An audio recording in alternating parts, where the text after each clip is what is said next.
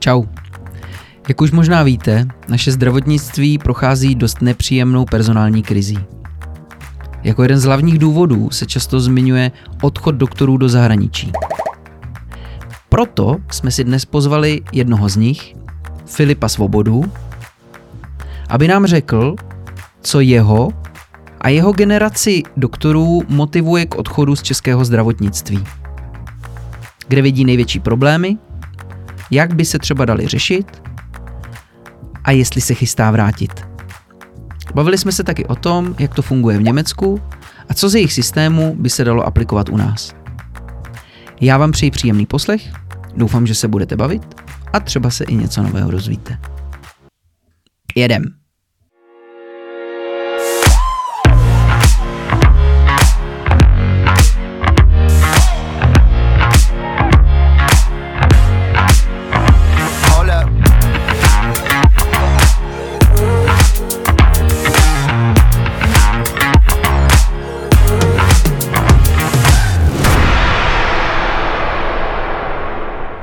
Takže nahrává, já si udělám klapku. Tak, a jedem. Naším dalším hostem je mladý český lékař pracující v Německu, pan doktor Filip Svoboda. Filipe, ahoj. Ahoj, Díky, že jsi přišel. já děkuji za pozvání. Ahoj Filipe. Ahoj. Já jsem zmínil, že teď pracuješ v Německu, ale nebylo tomu vždy tak. Uh, ty jsi začínal v Čechách, je to tak? Já jsem začínal v Čechách jako prostě jako většina prostě atestovaných, ne, atestovaných, po, vlastně po promoci studentů, tak jsem začínal v, na klinice na, na Vinohradech, na, pola, na popáleninách. Já jsem vlastně takový měl takovou složitější, složitější, nebo složitěji jsem se dostával k tomu, co teďka momentálně dělám, což je teda radiologie. Ale uh, začínal jsem tam na popáleninách, protože jsem původně chtěl být motivovaný, uh, nebo byl jsem motivovaný uh, uh, budoucí plastický chirurg. A to se teda nakonec, nepovedlo. Nastoupil jsem, a nastoupil jsem teda na, na popáleniny, tam jsem se vlastně poprvé setkal s tím zdravotnictvím, jak to tak Jako eh, českým skutečnosti- s zdravotnictvím. českým zdravotnictvím, tak jak to ve skutečnosti je. A uh, bohužel teda ze mě spadla ta naivita, kterou jsem ještě doposavat do, do, do té doby měl. I když teda už tam byly náznaky toho a říkali jsme si právě s kamarádama už v šestáku, že teda jako co teda budeme dělat vůbec jakoby po, po škole. Ale nakonec teda, e, byť moji spolužáci, moji nejlepší kamarádi, to je vlastně teda Jirka Lubo Martin, to musím teda říct. Klidně, klidně ty, pozdrav, ty klidně pozdrav. Ahoj. Uh, ne, tak uh, to je jasný. Uh, tak vlastně ty, uh, ty šli vlastně po promoci přímo jako do Německa. A já jsem, byť jsem, byť jsem eh, maturoval v Americe, potom jsem absolvoval Erasmy v Belgii, stáže na plastice v Norsku, tak jsem stejně chtěl nastoupit, protože pocházím původně z Prahy, tak jsem chtěl nastoupit v Praze a ani jsem, měl jsem tady partnerku tehdy a uh, neměl jsem žádný jiný plány do zahraničí vůbec odcházet. Mm-hmm. A potom jsem teda nastoupil na těch popáleninách. Tam jsem zjistil teda, hlavní problém e, postgraduálního vzdělávání, který teda trápí především teda chirurgii mm-hmm. e, v tomhle tom případě, e, protože vlastně k tomu, aby jsem, protože papálniny jsou dost specializovaný obor a k tomu, aby si vlastně člověk absolvoval veškerý stáže na chirurgii e, traumatologický, na, na všeobecný chirurgii, tak to je prostě proces na mnoho let a starší kolegové teda ty, ty se dostali teda k atestaci skoro až po deseti letech, co vlastně nastoupili. A už jsem se tam tehdy setkal i s doktorem starším, teda ten už byl mírně vyhořelý, nebudu ho jmenovat. A ten už mi tehdy říkal, hej, tak ty vypadáš jako německy, tak, tak proč nejdeš do Německa? já, jsem, já jsem tehdy to úplně nechápal, já jsem ani vlastně jako nechtěl prostě, já jsem neměl celou rodinu, tyjo, a, a, i když teda mě rodiče vždycky chtěli jako vykopat trochu do zahraničí, uh, tak eh, já jsem přesto jako nastoupil tady. No, ne, co, jak to, jak to následovalo, já jsem, já jsem dal hned po dvou měsících výpověď, teda, takže jsem skončil v pracovní, v pracovní vlastně zkušební době. Mm-hmm. A naštěstí tehdy jsem teda uh, získal možnost pracovat na klinice na Všeobecné fakultní nemocnici uh, na Karláku a tam se nastoupil teda na anestezi. A Proč tam jsi to teda, bylo, promiň, proč jsi teda, po- že jsi vlastně skončil školu, nastoupil si na to popáleninové centrum, proč jsi dával tu výpověď po těch dvou měsících? Co tě tak šokovalo v té práci? No já jsem už viděl, já, já tak eh, samozřejmě ten, ten proces, jakým kompletně, vlastně to se nedá úplně moc specifikovat. To je, to je takový proces, který zažije potom člověk, když tam je. Prostě to, co jakoby, jaká je to nálož informací, co člověk nesmí podělat, jo, v mhm. úvozovkách. A um, a potom mě samozřejmě jakoby hodně motiv- demotivovalo to, že se dostanu k atestaci někdy za 10 let. Jo, to, to, to, je to, to, to, to jsem si říkal, to, abych se ty atestace vůbec dožil. Teda, jako, jo, to, a um, to je vlastně to byl ten hlavní důvod. Co to znamená, že se dostaneš k atestaci až po deseti letech? O, jak je to jako to je standardní nebo? No je to, je to standardní, to není záleží na tom, kde člověk pracuje. Uh, jsou světlé výjimky, to potom ještě bych zmínil právě tu anesteziologickou kliniku, ale ve většině nemocnic uh, v České republice který teda mají omezenou akreditaci, tak eh, bohužel eh, dostávají teda mm, mladí lékaři omezený úvazky. Pokud dostanou plný úvazek, tak eh, v nemocnici vlastně nastoupí, pracují tam čtyři roky a ty dva roky potom musí, musí absolvovat na akreditovaném pracovišti, aby se vůbec k té atestaci dostali.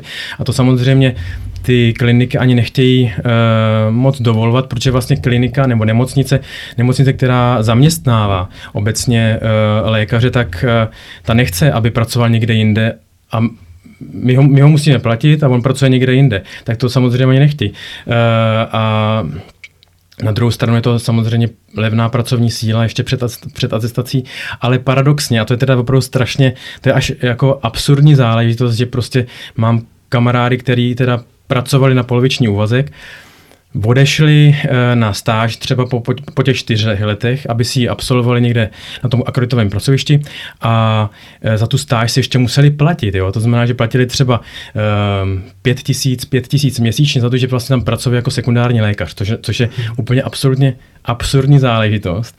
A uh, druhá věc je, druhý problém je, že, že ta nemocnice většinou uh, to domovské pracoviště většinou je uvolňovalo na dva měsíce za rok. To znamená, že aby si splnili tu, tu, tu část předatestační dvouletou, tak se to protáhne prostě na 12 let. A to ještě teda nehledě na to, že potom je člověk náhodou žena a chce mít děti, tak potom to je otázka třeba 15 let.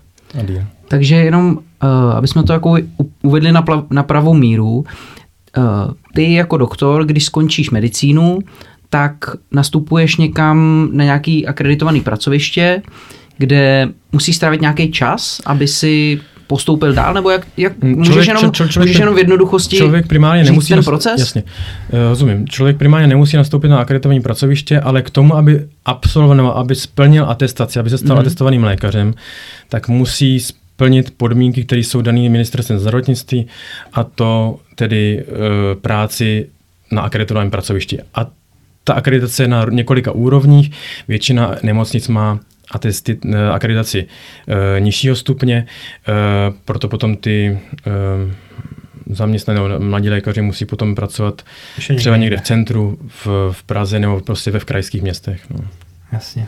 Mm-hmm. Takže tohle přišel tvůj prvotní šok. Ty si říkal, to, že jsi vlastně po dvou měsících podal výpověď a šel si na, jsem... na Karlák na, na to Áro.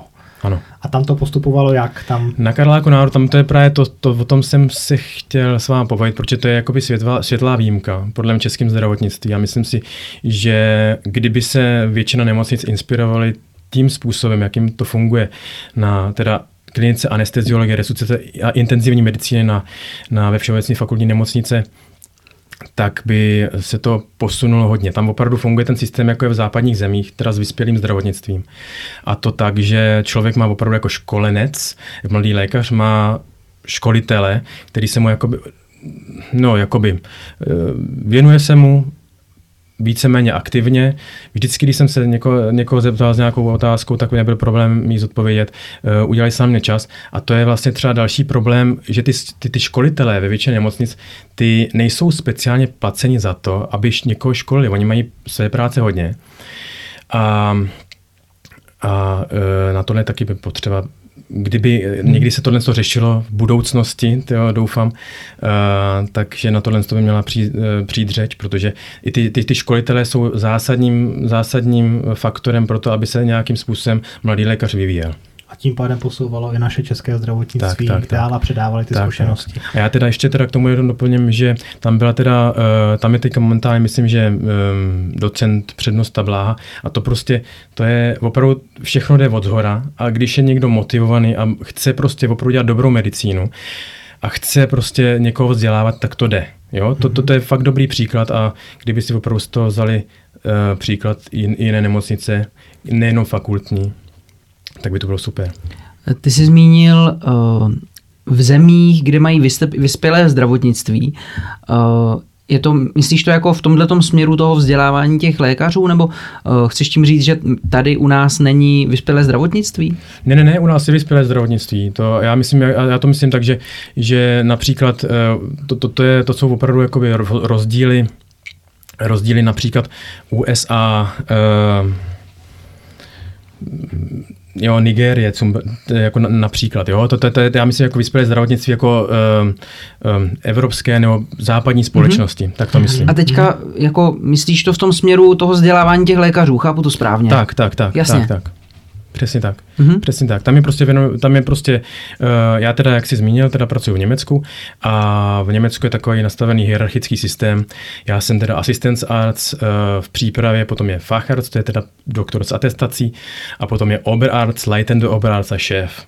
A v principu teda uh, ty Oberarzti jsou speciálně teda placení i za to, že se těm mladým kolegům věnují. Mm-hmm. A že se snaží v co nejkratší možné době je k té atestaci dovíct. Protože cílem je, aby prostě tam, aby na tom, v té nemocnici byl, byla samostatná jednotka, která je schopná odvést stejnou práci jako ti oberarsti, jo? Mm-hmm. jako ty, ty vyšší lékaři. Jasně. Jak dlouho, takže eh, když se tomu dostaneme k tomu, k tomu eh, jádru, co bylo hlavním důvodem, nebo proč se rozhodl odejít z České republiky a pracovat v Německu?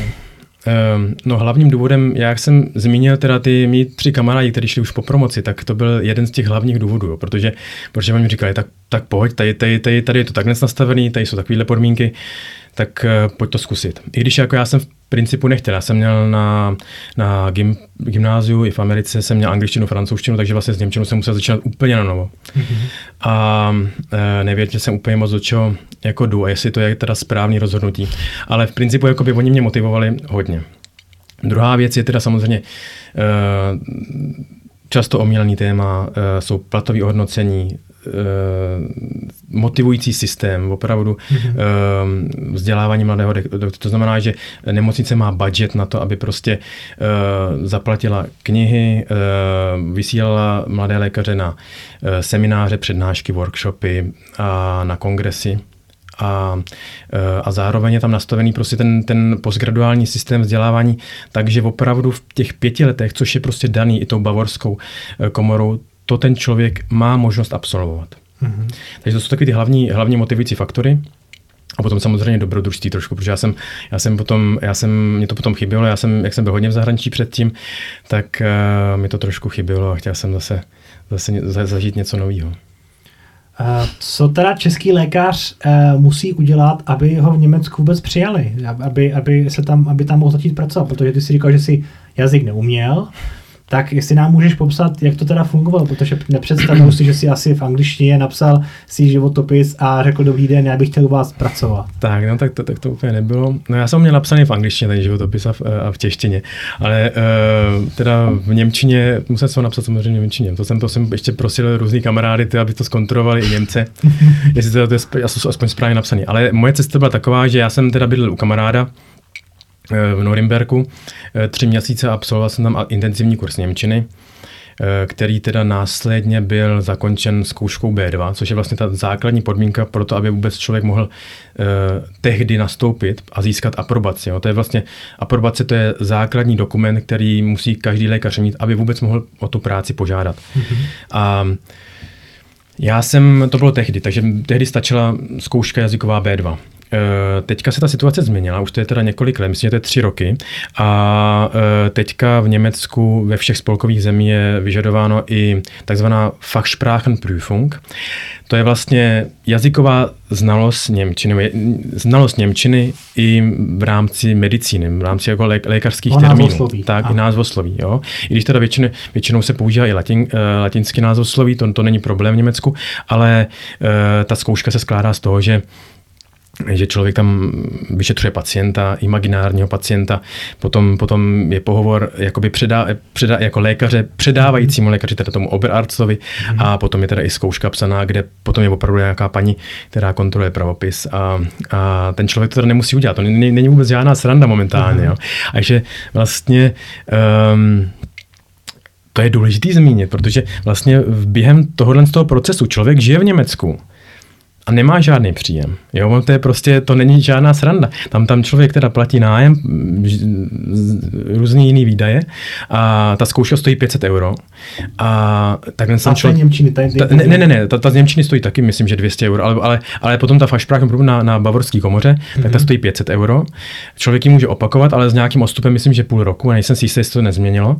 A, ale, ale, ale, ale, ale musí, euro. no jasně, ale musí, musí tam člověk samozřejmě platit i ten nájem a musí tam žít. A teďka člověk neví, jestli dostane tu, tu zkoušku nebo ten termín za, za dva týdny mm-hmm. nebo za půl roku. Takže, takže, takže vlastně to je takový to je takový proces a není to úplně sranda, uh, když vlastně člověk opravdu nemá žádný příjem a, a tak to, to, to, se tak jako pohybuje člověk na hraně toho, jestli teda jako to má smysl mm. a, a nebo, nebo jestli to smysl nemá. Já jsem teda, já jsem teda, to byla taková sranda, protože jsem nevěděl, jestli to vyjde, nebo uh, já jsem byl s tím kamarádem, uh, jsme se, uh, jsme chodili na pivo Eh, na Šojfele, to je takový, to je vlastně nedlové přozelo, mm-hmm. ale takový bavorský mm-hmm. nedlové přozelo.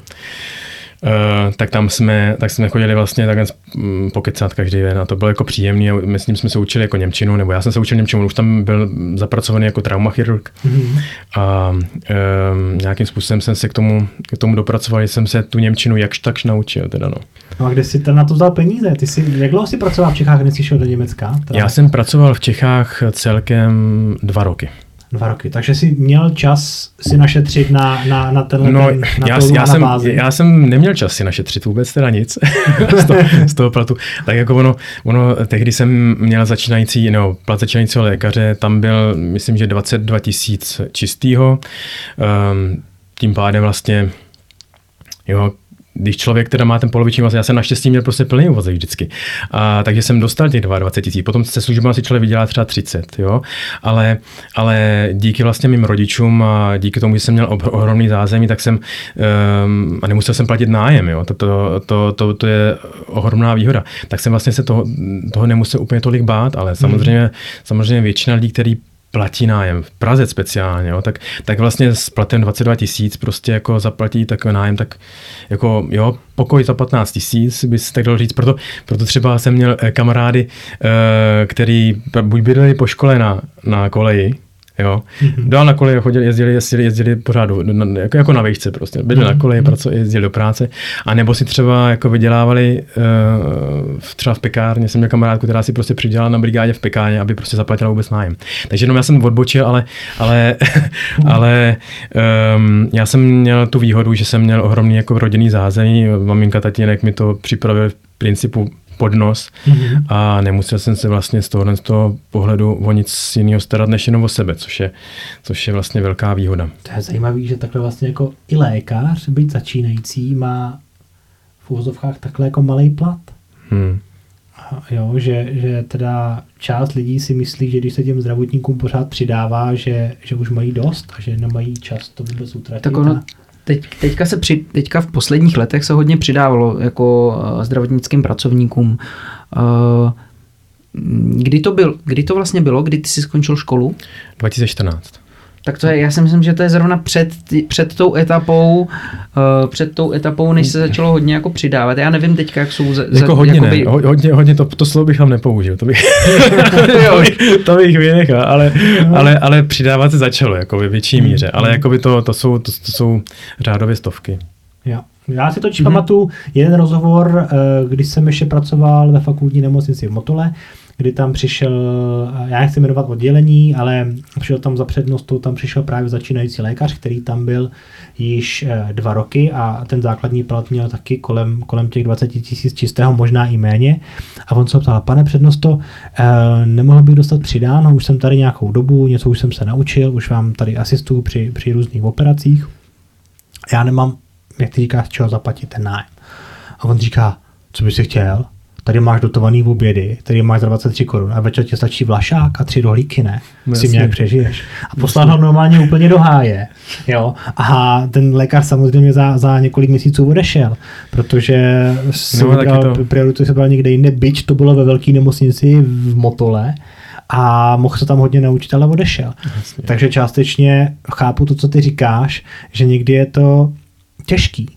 Jo? To znamená, ještě jednou, kde si vzal teda ty peníze, něco jako našetřil nebo já jsem, nějaký... já, já, jsem si, já jsem si něco našetřil, tak něco jsem měl našetřino a um, částečně mi teda zasponzorovali rodiče, tím jsem to samozřejmě vrátil potom, um, ale bylo to prostě otázka půl roku, než jsem vůbec jakoby dostal místo v Německu. Aha. A což potom vlastně, když už jsem měl tu zkoušku splněnou, tu B2, tak to už potom nebyl problém. Já jsem poslal Protože já jsem pracoval dva roky na, na anestezii a na anestezii um, je relativně zájem v Německu o to, um, aby um, přicházeli noví, mm-hmm. noví, noví mladí lékaři, být ze, ze zahraničí nebo odkudkoliv, protože tam je prostě nedostatek, tam je velký nedostatek anesteziologů.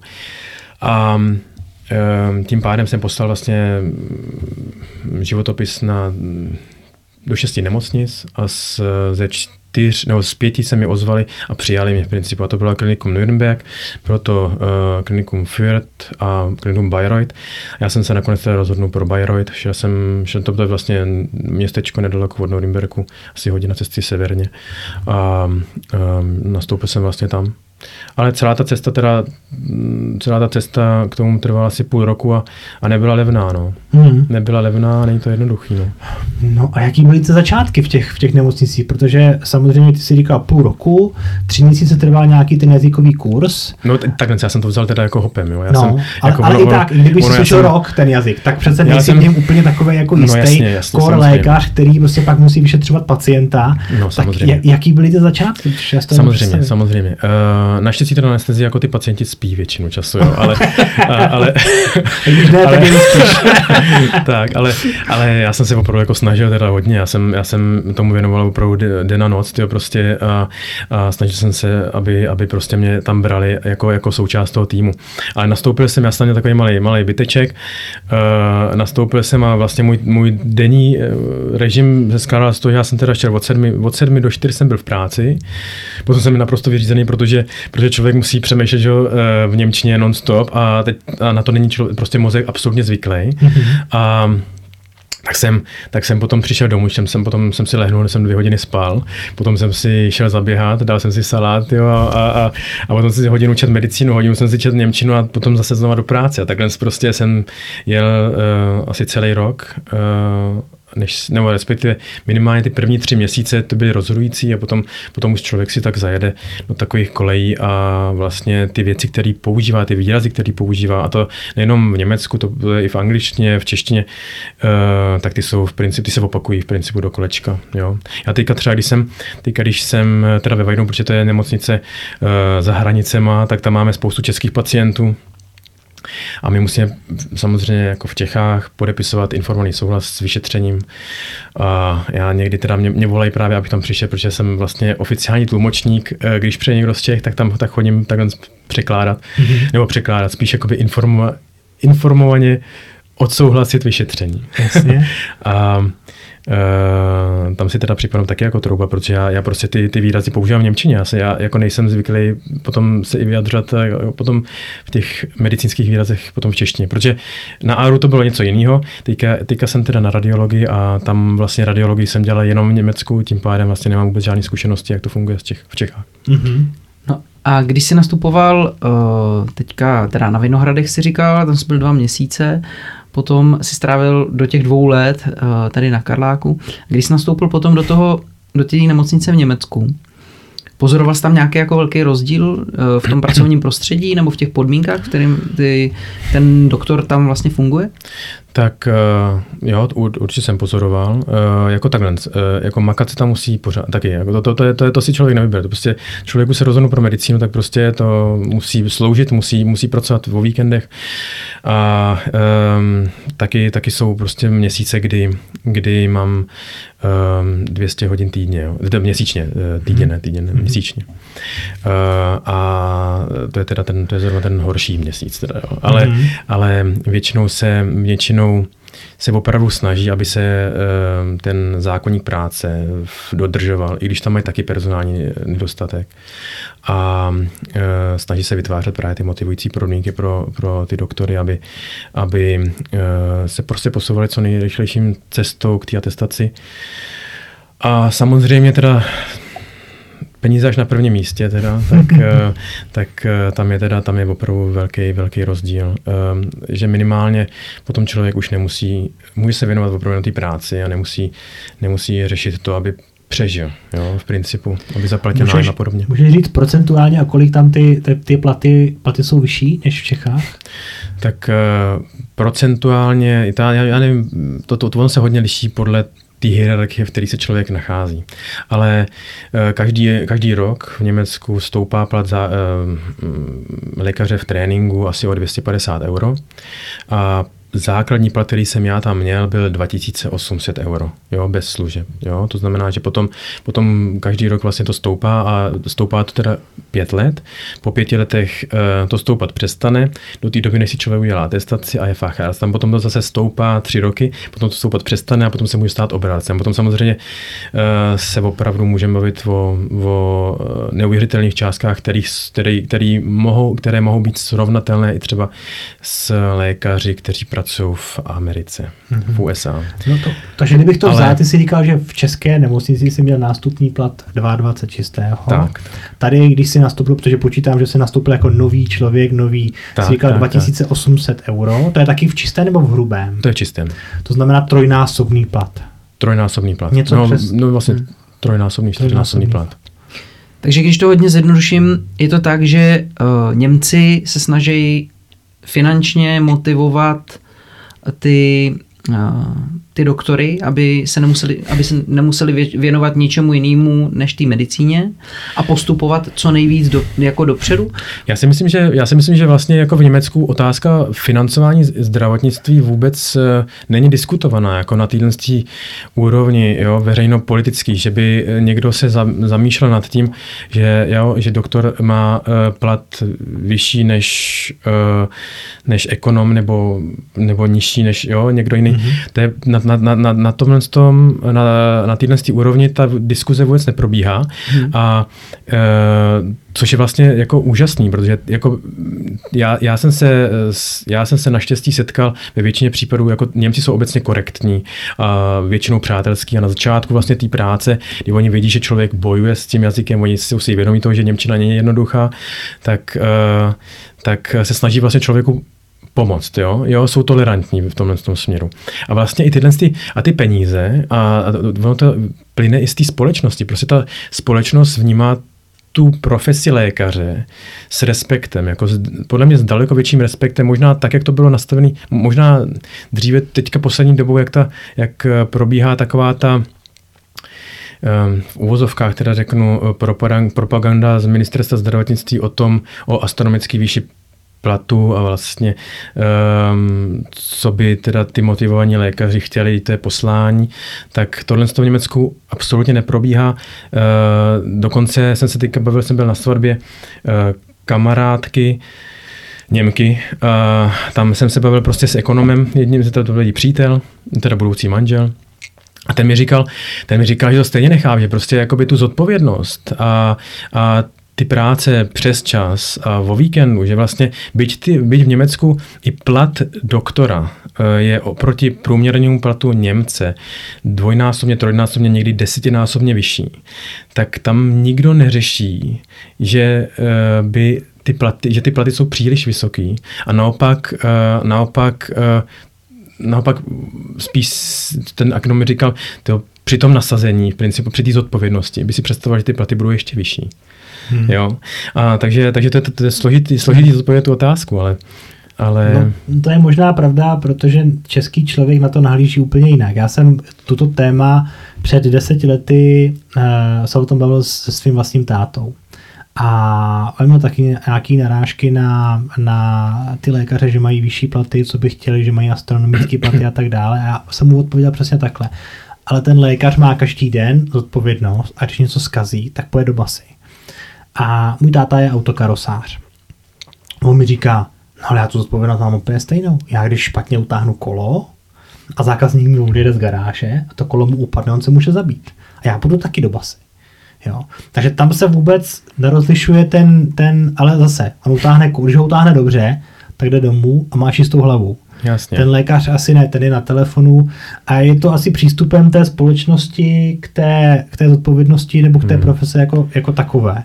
Já bych ale jako vůbec nesrovnával ty profese, jako ono, ono každá profese má, má jakoby svoje úskalí, ale potom je druhá věc, je potom člověk má zodpovědnost za 80 pacientů za den, když tam je po službě 24 hodinový, což je prostě, to je, to je psycho. Takže, hmm. takže potom, když člověk vezme 80 lidí za den, tak ta pravděpodobnost, že člověk něco pokazí, je vysoká. No.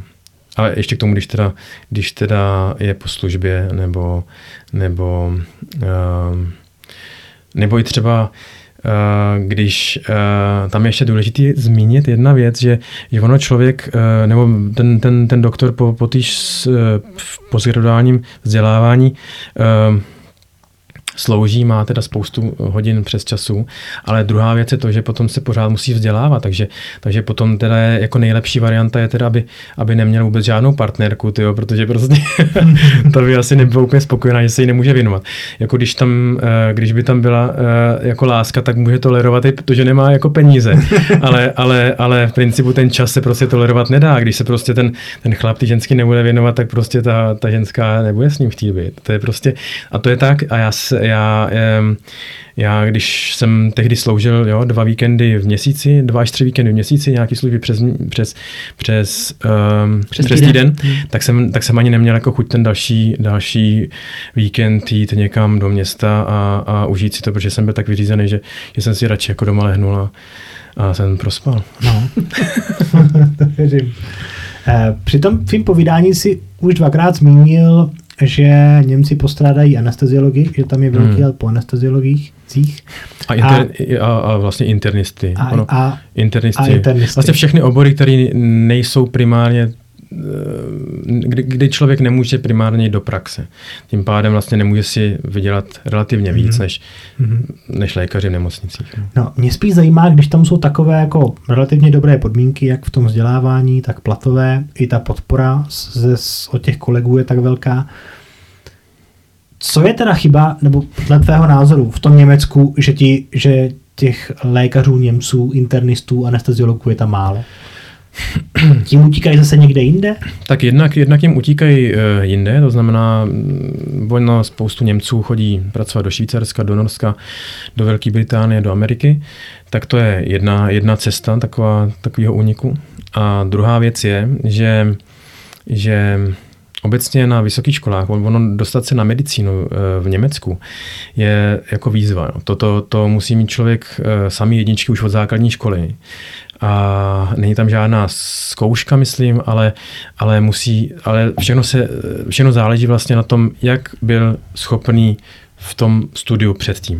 Tím pádem se vlastně na medicínu dostane 70% žen. Jo? Oni jsou většinou ty holky takový poctivější. Jo?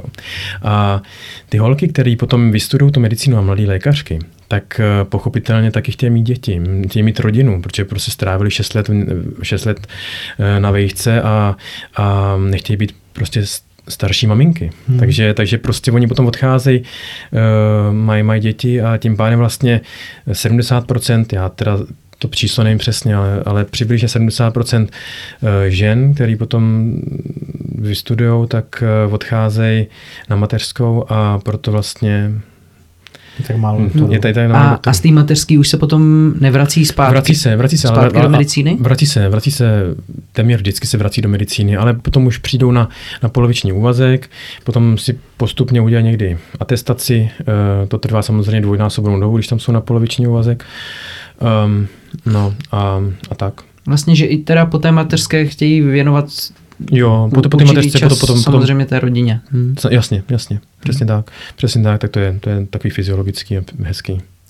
Eh, to znamená, jestli to dobře chápu, tak třeba v Norsku, v Americe a, a v Belgii jsou ty podmínky ještě lepší než v Německu, že tam odcházejí ti Němci, nebo chtějí mít Já takovou tu prestiž, já nevím, já- že pracují v zahraničí. No, já si myslím, že p- poměr eh, eh, cena výkon eh, je v Německu nejlepší. Teda, jo. Mhm. Mm-hmm. Když člověk potom jde do, do eh, Švýcarska, tak samozřejmě ty platové hodnocení je vyšší, ale náklady na život jsou jo, několikanásobně vyšší, jo, třeba než v Německu. V Norsku to je podobný, tam, jsou, tam, tam je ale velká výhoda toho, a to teda vlastně platí v Rakousku tak, že tam se opravdu dbá na do, dodržování pracovního zákonníku. Jo. Pro ty, ty doktoři, když třeba myslím, že v Rakousku pracují, mají dvě služby během jednoho týdne, tak mají ten další týden volno. Jo? Ehm, v Norsku to bylo tehdy tak, když já jsem byl na univerzitní klinice v Tromse na severu Norska na praxi, tak tam jsem, tam jsem zjistil, že uh, takový chirurg, uh, je, který má ambulanci, tak tam má prostě je tam 8 hodin, ale během těch 8 hodin má maximální počet e, pacientů 6. Jo? Každému se věnuje, řekněme, 3 čtvrtě hodiny a 4 hodiny má na pauzu. Takže, takže, jo, ta, ta, takže ty podmínky potom jsou úplně jak nejde, jo, aby, a potom samozřejmě to se odvíjí a to, to, to, to jsou potom samozřejmě um, když člověk potom na toho pacienta má čas a na to, na kohokoliv, jo, každý pacient, já jsem taky pacient, tak prostě, um, když mě nikdo neodby, neodbyde a věnuje se mi, tak to prostě, uh, tak třeba i se dopídí ten doktor k tomu, co je vlastně to gro toho problému. A když na to má člověk prostě dvě minuty a potom dvě minuty na napsaní zprávy a uh, dvě minuty potom na stížnosti, že lidi čekají na ambulanci už čtvrtou hodinu, tak uh, to se prostě nedá. Hmm. Jasný, to už jsme slyšeli několikrát. a, a, a v USA teda, v USA teda tam samozřejmě, tam je to teda úplně jiný systém.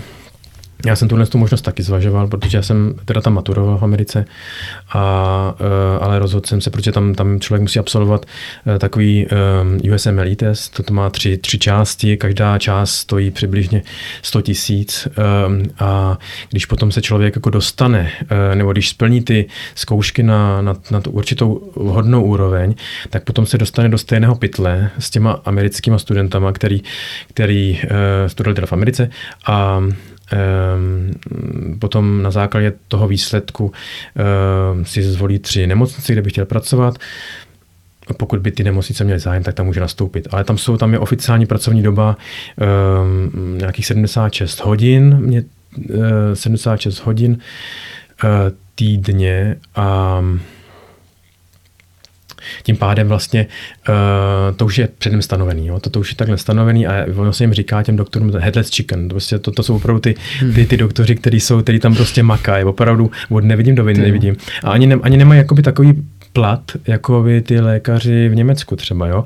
Ale potom, když se dostanou teda k atestaci, atestují, tak ten, ten plat a ty podmínky se jim teda e, změní natolik, že se stanou jedněmi z nejbohatších lidí teda, jakoby. Tyjo, 76 hodin, to je jako Týdně. to je ale 15 hodin, to je 15 hodin denně. Ty je, je, tak, takhle se jede, ale jako ono zase na druhou stranu vlastně to neliší, ono my tam, my, my taky pracujeme, v Čechách taky, to je, to je, to je běžná, běžná vlastně pracovní doba, to je prostě, to všechno, všechno se vrací k tomu porušování toho pracovního zákonníku, protože člověk by měl mít po 6 hodinách půl, půl hodinovou pauzu, maximálně pracovat 12 hodin denně, maximálně a, a přes časy, myslím, že to je 4 hodiny, 4 hodiny týdně nebo 4 hodiny denně a, a 150 hodin za rok nebo za měsíc, teďka si nejsem jistý. Ale každopádně, každopádně když si to člověk vezme, tak, tak doktor v, v, v Čechách úplně běžně pracuje kolem 200, přes 250 hodin měsíčně. No a uh, teďka, on, když, uh, když se mluví o počtu doktorů, o tom, že tady máme personální nedostatek, stejně jako i u sester a dalších zdravotnických pracovníků, tak se právě často zmiňuje tohleto. Tohle, to, že ty si teďka jako pracuješ v Německu, jako že si po studiích chvíli, chvíli si tady pracoval a potom si odešel do Německa, tak vlastně je to jako odliv doktorů na, do, do západních států Evropy, kde vlastně se mohou chytit a přitom to není zas tak daleko od domova. Jasně. Uh, proč tomu často tak je? se, to, často se to zmiňuje jako ten hlavní problém toho, že tady máme tuhle tu personální krizi. Hmm. Uh, myslíš si, že to je ten hlavní problém a třeba proč, to, proč tomu tak je? No? Proč máme personální krizi? Hmm. Tak hlavní problém to není, to, to, to určitě není ten hlavní problém. Tady je problém toho, že tady opravdu není motivující, motivuj, motivující systém. Jo? Ale um, um, je to takový, je, je problém je, hlavní problém je to, že zdravotnictví je prostě politické téma, protože se tam točí hrozně moc peněz.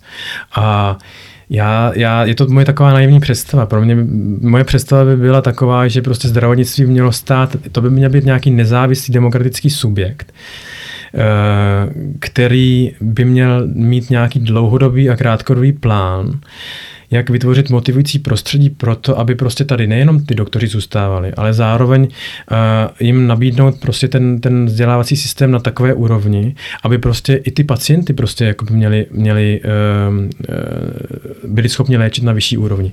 Je to, je to vlastně tak, uh, to je takový začarovaný kruh, prostě tohle je, ale podle mě problém je to, že to je politické téma, protože um, Ono ministerstvo zdravotnictví pochopitelně nastaví, má nějaké dlouhodobé plány, nějaké krátkodobé plány, ono to většinou nevíde, takže prostě před volbama se hledá důvod, proč to teda nevyšlo a ten důvod, proč to nevyšlo, samozřejmě eh, jeví jako nejsnažší to, že vlastně lékaři odchází do Německa a to je ten důvod, proč máme vlastně v nemocnicích, proč ty lékaři, co tady zůstávají, jsou přepracovaní, proč, uh, proč uh, všechny problémy, které jsou teda omílané uh, českého zdravotnictví, jsou a uh, vlastně a jede se dál prostě. No Nic se s tím neřeší. A není to tak?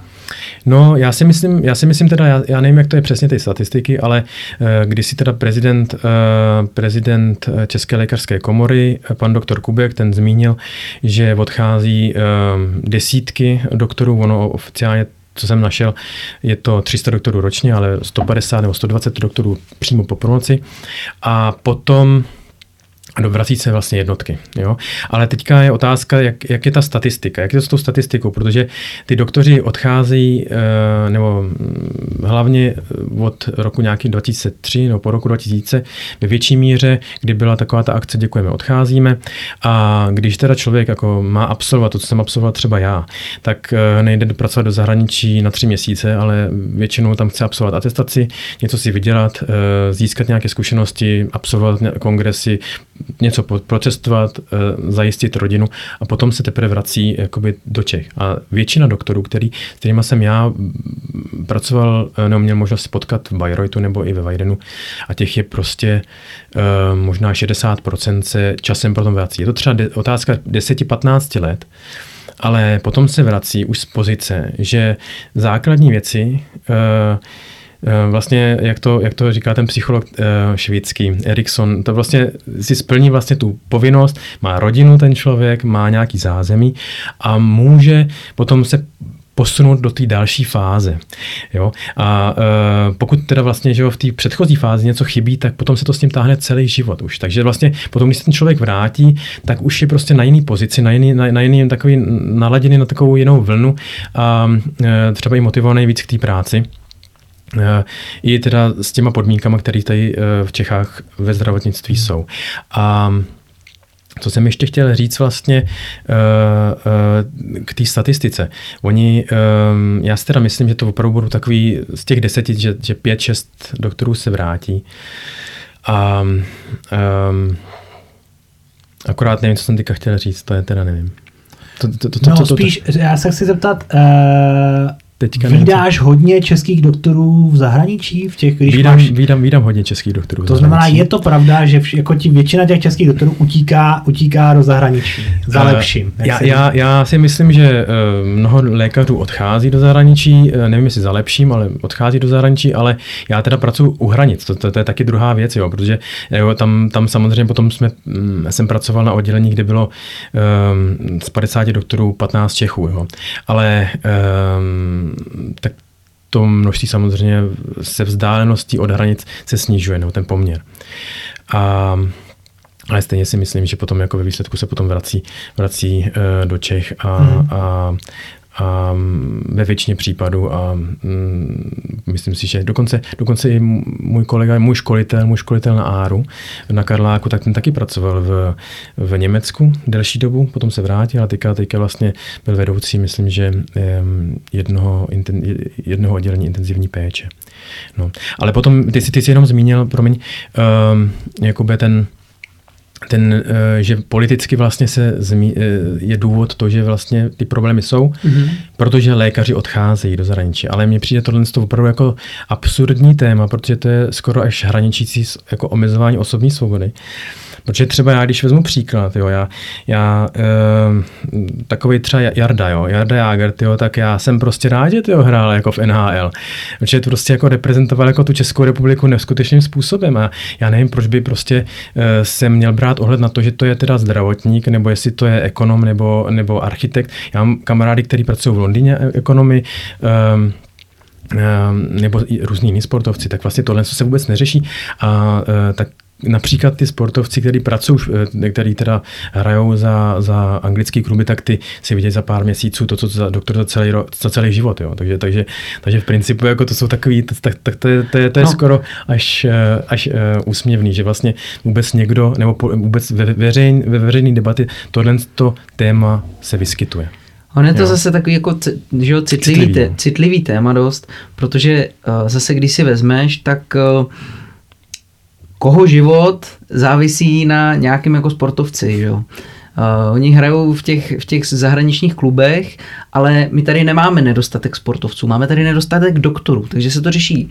A zároveň potom spousta lidí je nespokojená s tou péčí, protože zase je to prostě nějaký důsledek toho, uh, této personální krize, že spousta doktorů je kvůli tomu přepracovaných a uh, spousta nemocnic nemá ten stav, který by potřebovali těch doktorů, nebo dokonce třeba nemají ty finance na to ani, aby tam ty doktory v takovém počtu, který potřebují, aby je tam dostali. Vlastně. Máš nějaký Uh, nějaký názor nebo nějaký nápad třeba, jak takovouhle, jak, jak tenhle ten problém personální řešit. problém jako řešit, protože hmm. uh, to, že se to OK, když přejdeme to, že se to hodí na to, že odcházejí doktoři do zahraničí, uh, dá se to nějak řešit podle tebe? No, um, dá se to řešit, akorát, akorát to je prostě práce na, na delší dobu a teda bohužel, bohužel prostě od té doby, co se tohle to řeší, úplně už 20 let a nezměnilo se jako toho mnoho. Takže je evidentní, že dlouhodobý plán ministerstva zdravotnictví v tomhle tom úplně nefunguje. Tam prostě je, to, a já si myslím, že to je, já nemyslím, že tam by byli neschopní lidé, to, to prostě oni, oni všichni dělají svoji práci a dělají to, mm, řekl bych, dobře, ale prostě tam Problém je to, že to je prostě politický téma. To je prostě, hmm. zdravotnictví je prostě politický, točí tam hodně peněz. Um, ale, ale třeba nějaký, ale, ale takový jako návrhy, který, co by se mělo změnit teda, jo. Jednak teda nastavit ten, ten uh, motivující systém pro, pro v postgraduálním vzdělávání tak, že, že lékaři teda budou vědět, že když nastoupí na, do práce, do prvního zaměstnání, že za, za rok se jim zvedne plat o tuhle částku, za, že za dva roky se zvedne tohle, že za pět let budou moct odatestovat a tomu odpovídající třeba benefity, které z toho plynou, e, budou moct od nemocnice brát. Tím myslím teda benefity ve smyslu přednášek a dalšího vzdělávání. Jo. Um, další věc je, že um, to, to, jsem, to jsem někde slyšel, to se mi docela líbilo, ten nápad, uh, že by se, aby se teda financovalo zdravotní, aby se zlepšilo financování zdravotnictví, že by se měl, um, že by se měla daň z tabáku a alkoholu převízt přímo do zdravotnictví, což by bylo jako super. Akorát problém potom je, on já si myslím, že není problém v tom, eh, v tom, že by ve zdravotnictví nebyly peníze, problém je v tom přerozdělování těch financí. Hmm. A jako do toho já vůbec nevidím, a do, do, do, do toho bych vůbec se nechtěl zasahovat, protože na to jsou, na to jsou, na to jsou jiní odborníci. No ale tak v principu se jedná o to, že teda motivující prostředí, platový ohodnocení, eh, postgraduální vzdělávání a teda, eh, já jsem to řekl teda až na třetím místě, jo, ale to by mělo by stát na prvním místě, je dodržování pracovního zákonníku. To je, to je prostě podle mě uh, absolutně nepochopitelný, že, že, my vlastně, že, že obecně člověk pracuje jako ilegálně jo? a různým způsobem, aby se to teda jako ve výsledku nějak, aby to nějak vyšlo nemocnici, aby vlastně možná nedostal nějaký sankce, tak potom se to nějakým způsobem sfalšuje nebo nějakým způsobem jinak vyřeší. Já přesně nevím, jaké jsou ty praktiky, ale v každé nemocnici to je jinak. A aby teda ve výsledku na papíře to vypadalo, že všechno sedí a všechno je bez problému. Hmm, tak jsme v Čechách. Uh, a v tom se je dobrý. Vždycky, vždycky, se, vždycky se najde nějaká cesta, jak to očůret. V Češ, Češi jsou právě nejlepší v tom, že vždycky najde cestu, jak to jako ošulit. Hmm. Jo, nebo jak to, jak to jako vojebat tak, aby to šlo. Eh, když má, ty máš teďka možnost srovnání, jak je to s kvalitou poskytované péče Česko versus Německo? Dá se říct, že pokud budu bydlet na hranicích, například v Chebu nebo blízko Karlových varů, budu mít nějaký problém, ať už je to banální nebo nějaký závažnější, třeba potřeba vyměnit uh, totální endoprotézu kolene hmm. nebo, nebo kyčle. Jasně. Uh, je lepší jít je to Čech, anebo v Německu? Jak je to s tou kvalitou poskytované péče? Já si myslím, že to se, to se nedá vůbec říct. Já si myslím, že to se, to se opravdu řídí jednotlivcemi. Jednotlivcema, který jsou prostě eh, jednotlivými doktory, nejenom doktory, ale i uh, teda nemocnicemi. No. Tak prostě ono, ono uh, by bylo snadné říct, že jo, hele, pojďte všichni do Vajdenu, tyjo, tam to je super, tyjo. Hele, nemusíme tam pracovat, tyjo, a jako, by, jako a zdravotní péče poskytované super. A já ale, ale, si do kabely, já ani nevím jak. jo, jo, to, to bylo jako super, ale samozřejmě uh, my máme uh, na, uh, ve Vajdenu, já tam pracuji na, na, na oddělení radiologie a uh, tam jsem vlastně šel na oddělení radiologie, protože jsem se chtěl věnovat právě potom ARu intervenční radiologie. A tam třeba máme intervenční, uh, Centrum intervenční radiologie, máme tam teda opravdu jako nejvyšší akreditaci a to je absolutně super. Jo. Tam, tam uh, shodou okolností můj teda obrarc, ten vyšší lékař je taky Čech a ten se mi teda uh, ohromným způsobem věnuje, to je Petr Havránek. Um, a takže jako kdyby jsem si vybral třeba kam, kdyby jsem měl uzavřenou uh, arterii na noze, nebo bych měl um, mrtvici, jo, tak, bych, tak bych neváhal a šel bych klidně na, do kliniky uh, Weiden. Jo. Ale na druhou stranu třeba uh, jsou jiná oddělení, kam, kde bych radši zvolil třeba Regensburg nebo vyšší nemoc, větší nemocnice, univerzitní kliniky, protože prostě s těmi operacemi mají větší zkušenosti. Jo? Například, například uh, v Hradci myslím, že je TIPS centrum, tam se dělá vlastně, tam se schromažďují pacienti eh, se selháním jater s cirhózou um, a tam se teda provádí tips ve většině případů a mají s tím největší zkušenosti. Tím pádem já, kdybych potom měl cirhózu jater, tak bych asi nejradši zvolil teda uh, to pracoviště, kde s tím mají největší zkušenosti. A tím by teda bylo třeba mm. Hradec Králové. Jo, protože my třeba, my tips taky děláme, ale už relativně vzácně. Jo, ten uh, Petr Havránek, uh, ten to dělá super, jo, a jsou tam i jiní, kteří to dělají skvěle, ale, ale samozřejmě z těch zkušeností nedělají to každý den. Nemají s tím tolik zkušeností. Mm. Jo. Je někde nějaký web nebo tabulka, kde já tohle to zjistím? Kde, jak, to, jaká, to samozřejmě to ty víš, protože jsi z toho oboru, máš nějaké, potkáváte se s těmi ostatními lékaři na kongresu, dostáváš nějaké informace, děláš, neustále se vzděláváš, tak tohle to víš. Je nějaká možnost pro obyčejného smrdelníka, aby tyhle ty informace nějak zjistil? Pochybuji, že to vlastně nejde na Google. Kde se nejlíp léčí No, tak to není. Není. Takže to musí mít Tak nějak... to není. To musí, to, to, to musí mít člověk kliku, no, protože to je, to, je, to, je, to je druhý problém. Ono by bylo nejlepší prostě, kdyby, uh, kdyby ta péče uh, byla v každé nemocnici, ať je okrajová nebo centrálně poskytovaná stejně, ale bohužel to, to prostě tak není, protože se to odvíjí od těch problémů, které jsou hmm. Často zmiňované. Hmm. To je personálních problémů a, a problémů se vzděláváním obecně. No. Těch, těch lékařů, kteří jsou v tréninku. Jo. Takže ono, ale tak ono potom, kdyby se, se dostal, jakoby, nebo kdyby se dostal takhle k tý, když jsi potřeboval teda tu, tu kitchen, jako, tak, tak to, to uh, samozřejmě tam, tam by asistoval maximálně ten, ten asistent, jo. Uh, nebo lékař tréninku, ten tam to by operoval nějaký už zkušený lékař, který, který to, ale samozřejmě jak, je to, jak to tak je, eh, s každým výkonem může přijít jakákoliv komplikace a tomu se bohužel nevyhne jaký, kdokoliv a jakákoliv nemocnice, tím pádem, tím pádem je nejlepší, aby se člověk nemusel potom omlouvat, tím, tím pádem, aby s tím měl co nejvíc zkušeností, eh, aby prostě se eliminovala na největší možnou míru to, mož, to množství komplikací. Já když jsem to takhle řešil z vlastní zkušenosti, a zjišťoval jsem vlastně, kam jít na nějaký konkrétní jako uh, výkon, tak se mi osvědčilo to, že vlastně ten doktor, ke kterému já jsem šel, jak to byl nějaký specialista, který mě potom mm, třeba indikoval k tomu, abych eh, k tomu výkonu šel, tak že mi dokázal docela dobře poradit. Kam jít? To, kam jít, Hmm. to asi taky normálně bě- Jo, běžně jasně, v praxi funguje, ne? Jasně, já si, já si taky Protože oni ty doktoři samozřejmě, když posílají, když řeknu, eh, je to nějaký specialista na malém městě, tak on posílá ty, uh, posílá ty svoje uh, pacienty na různý specializované pracoviště a ví, jak to na tady těch pracovištích jako funguje hmm. a jak moc, jak dobře o tamtud chodí ty pacienti odoperovaní nebo jak chodí Jasně, spokojení. Jasně. Já, se, já to, to, to, já vlastně mám s tím podobné zkušenosti. Já si taky tam nějakých kolegů, tyjo, kam, Hmm. mě, kam mě doporučil, že mám zajít na oční a podobně. To jo, že ten lékař, co ti, to, co ti to jako doporučuje, tak to může být taky jeho kámoš. A potřebuje, aby kámoš taky bral nějakou platbu z veřejného zdravotního pojištění, tak je tam pošle. Jo, tak ale já jsem, já jsem, já jsem se s tím asi nesetkal, já bych asi jako všem poradil jako hezky, jako, jako, jako férově. Já teď, teď já takový kámoše bohužel nemám. To, tě jako, jako, jako, kdyby tak, teď kdykoliv zavolat, kdyby jako- můžeš, ale, můžeš, mi zavolat, můžeš mi zavolat a, a, a domluvíme se. No. ne, já, to, já, to, já, já opravdu, tyjo, já bohužel teda jakoby takovýhle kontakty nemám, že bych to něco měl, tak, tak nevím, ale možná, že takhle to funguje. Tak to možná další, až budeš ten overarzt, že ty kontakty dostaneš.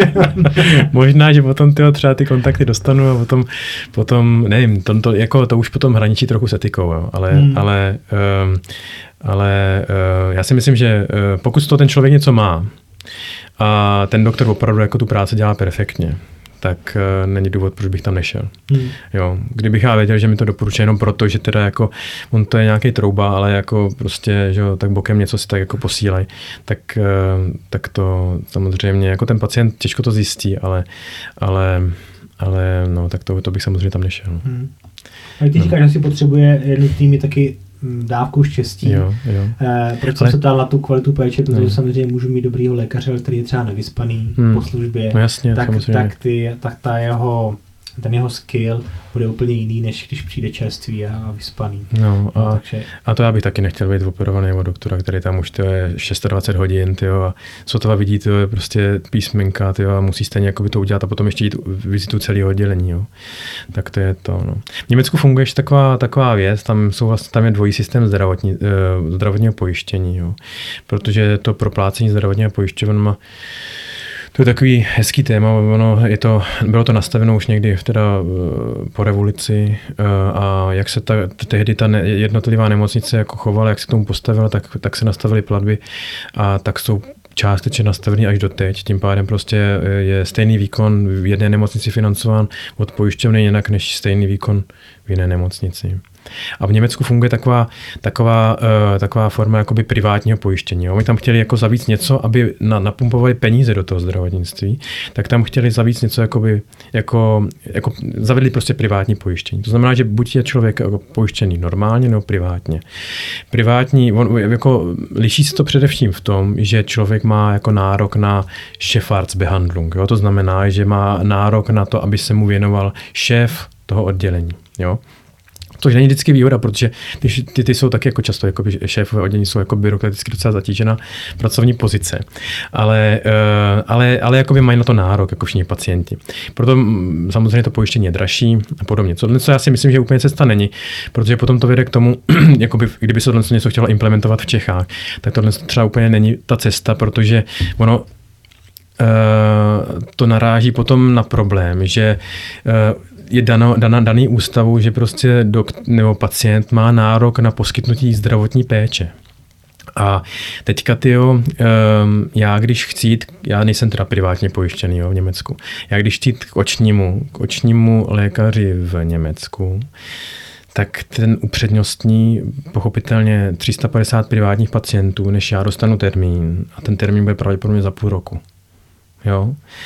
A mm, tohle teda potom není úplně cesta, protože samozřejmě ty výkony, které ten doktor udělá na ty privátní praxi, jsou významně lépe proplácený tou pojišťovnou, než uh, ty výkony, které jsou u, u, u jednotlivce. Jo, třeba bych to uvedl příklad, je zavedení kanely třeba u notarsta, jo, nebo, nebo um, lékaře v sanice, tak um, zavedený kanely stojí normálně třeba 15 euro, já nevím, možná 25, nebo tak, tak se pohybuje přibližně ta částka u privát, když pokud je ten člověk privátně pojištěný, tak se ta částka zavedení kariéry pohybuje kolem stovky. Takže jakoby v principu to je dvojnásobná, trojnásobná částka, kterou vlastně ten, ten zdravotní systém na tomhle tom vydělává. A ty, ty uh, pacienti, kteří nemají přímý přístup jakoby, uh, ke zdravotní péči, jo, jsou prostě lajci, tak uh, potom si můžou být z větší části jistý, že dostanou teda to, to ošetření toho, toho šéfa, tím pádem jakoby by to mělo být jakoby od někoho zkušeného. Jo, takže v principu ta myšlenka je dobrá, ale to provedení je potom horší, protože prostě ty neprivátně pojištění pacienti se dostanou termín až za hodně dlouho. Jo to s tím podle mě se tady v Čechách jako málo kdy člověk setká, že dostane termín za půl roku. Jo. No u nás je to stejný, že všichni mají veřejné zdravotní pojištění a třeba no. na kolonoskopii dostaneš za rok. Termín. Jo tak, no tak to, tak to, to, to, to, je potom ale otázka kde a, a no. tak, to, to je možný, to je možný. Na, podle, podle to... na zvuk taky dneska dostaneš hmm. termín prostě třeba za tři, za tři měsíce. Jo. Hmm. Uh, jak je to drahý, tohleto privátní pojištění pro ty Němce? Já se jako v tom úplně nevyznám. Protože jako jsem... ten rozdíl té platby mi přijde úplně jako šílený. To, že je to třeba jako čtyřikrát větší platba za tu stejnou věc Ale to u, privátní, já jsem, u privátně pojištěného pacienta. Já jsem teda uvedl jako jednu věc, eh, ono samozřejmě to potom ty platby se liší, když eh, jako u operací a podobně, to, to, to, to já úplně to vůbec nevím. Ale um, to privátní pojištění uh, ne, uh, je dražší. Problém toho privátního pojištění je, že potom eh, člověk, když má děti, tak všichni, celá rodina musí být privátně pojištěná. To znamená, že ty platby jsou samozřejmě vyšší. On vlastně mm, za, souvis, v principu, jo, obecně, já to jako taky jsem v tomhle tom, já to nemůžu úplně jakoby do detailu jako vysvětlit. Mm-hmm. Um, ale uh, to zdravotní pojištění si platí člověk, hradí sám. Dostane prostě od nemocnice účet a ten by měl uhradit. A od uh, to privátní pojištění, který on odvádí jo, z, toho, z toho platu, nějaký pojišťovně, která, která v tomhle tom pracuje, tak uh, potom si nechá vlastně jako vodní proplatit. Jo? A vůbec nevím, jakým způsobem tam, tam fun, fungují ty platby, to jsem to teďka nepochopil. Teda, jo? Jako, jako pro, proč vlastně, proč uh, je to u privátních pacientů o to dražší a, a tak dále, to nevím. Mm-hmm. Ty jsi teďka uh, zmiňoval jsi, že pracuješ teďka na radiologii. To znamená, to jsou zobrazovací metody, což je, což jsou, je většina vyšetření, se kterým se každý z nás může potkat. Uh, já jsem když si dávno pracoval taky na jednom z takových oddělení, ale v České republice. Do Německa jsem se nedostal. A mám takovou nemilou zkušenost, že eh, některá ta vyšetření jsou zpětá s ionizujícím zářením, to znamená s nějakou v uvozovkách radiací a některá ne. A lidi v tom mají docela zmatek, kde to škodí, kde to neškodí. Uh, mohl bys říct, jak, jak bychom se měli správně chovat v případě, že dostaneme třeba žádanku na rengen, ultrazvuk, CT, magnetickou rezonanci, nebo jaké tam jsou, jaká tam jsou úskalí v rámci toho ionizujícího záření, jako lékař, který s tím pracuje? Tak uh, ionizující záření je v principu ionizující, tím pádem škodlivý pro zdraví, ale, ale ty následky jsou, uh, jsou minimální, pokud člověk dostane jeden rengen a jsou, můžou být uh, kvantifikovatelný, když člověk dostane 20 CT, jo, to, to, to, to, ten výsledek, že třeba je třeba uh, se u někoho potom v, uh, řekněme, za 20 let rozvine nádorový onemocnění, jo, ale um, to se tak jako těžko dá jakoby statisticky jako zhodnotit. Každopádně uh, ten konzensus je takový, že by se mělo uh, radiační záření, teda v medicíně, a tím teda myslím jako rentgen, obecně jednoduchý rentgen, um, um, fluoroskopie, teda to, co využívají vlastně kardio, eh, koronarografie nebo, nebo co využíváme my, a nebo i CT vyšetření eh, používat v co nejnižší možné míře, aby se prostě tohle to, uh, toho, ta, ta, ta škodlivá vlastnost pro pacienta jako snížila na minimální úroveň. A to ale rozhoduje samozřejmě ten, ten lékař na příjmu, jestli to je potřeba nebo není. A vlastně ten, ta úkol toho radiologa je jenom zhodnotit eh, a zkontrolovat tu indikaci. Jo? Eh, mnohdy ta indikace je taková na hraně, jo?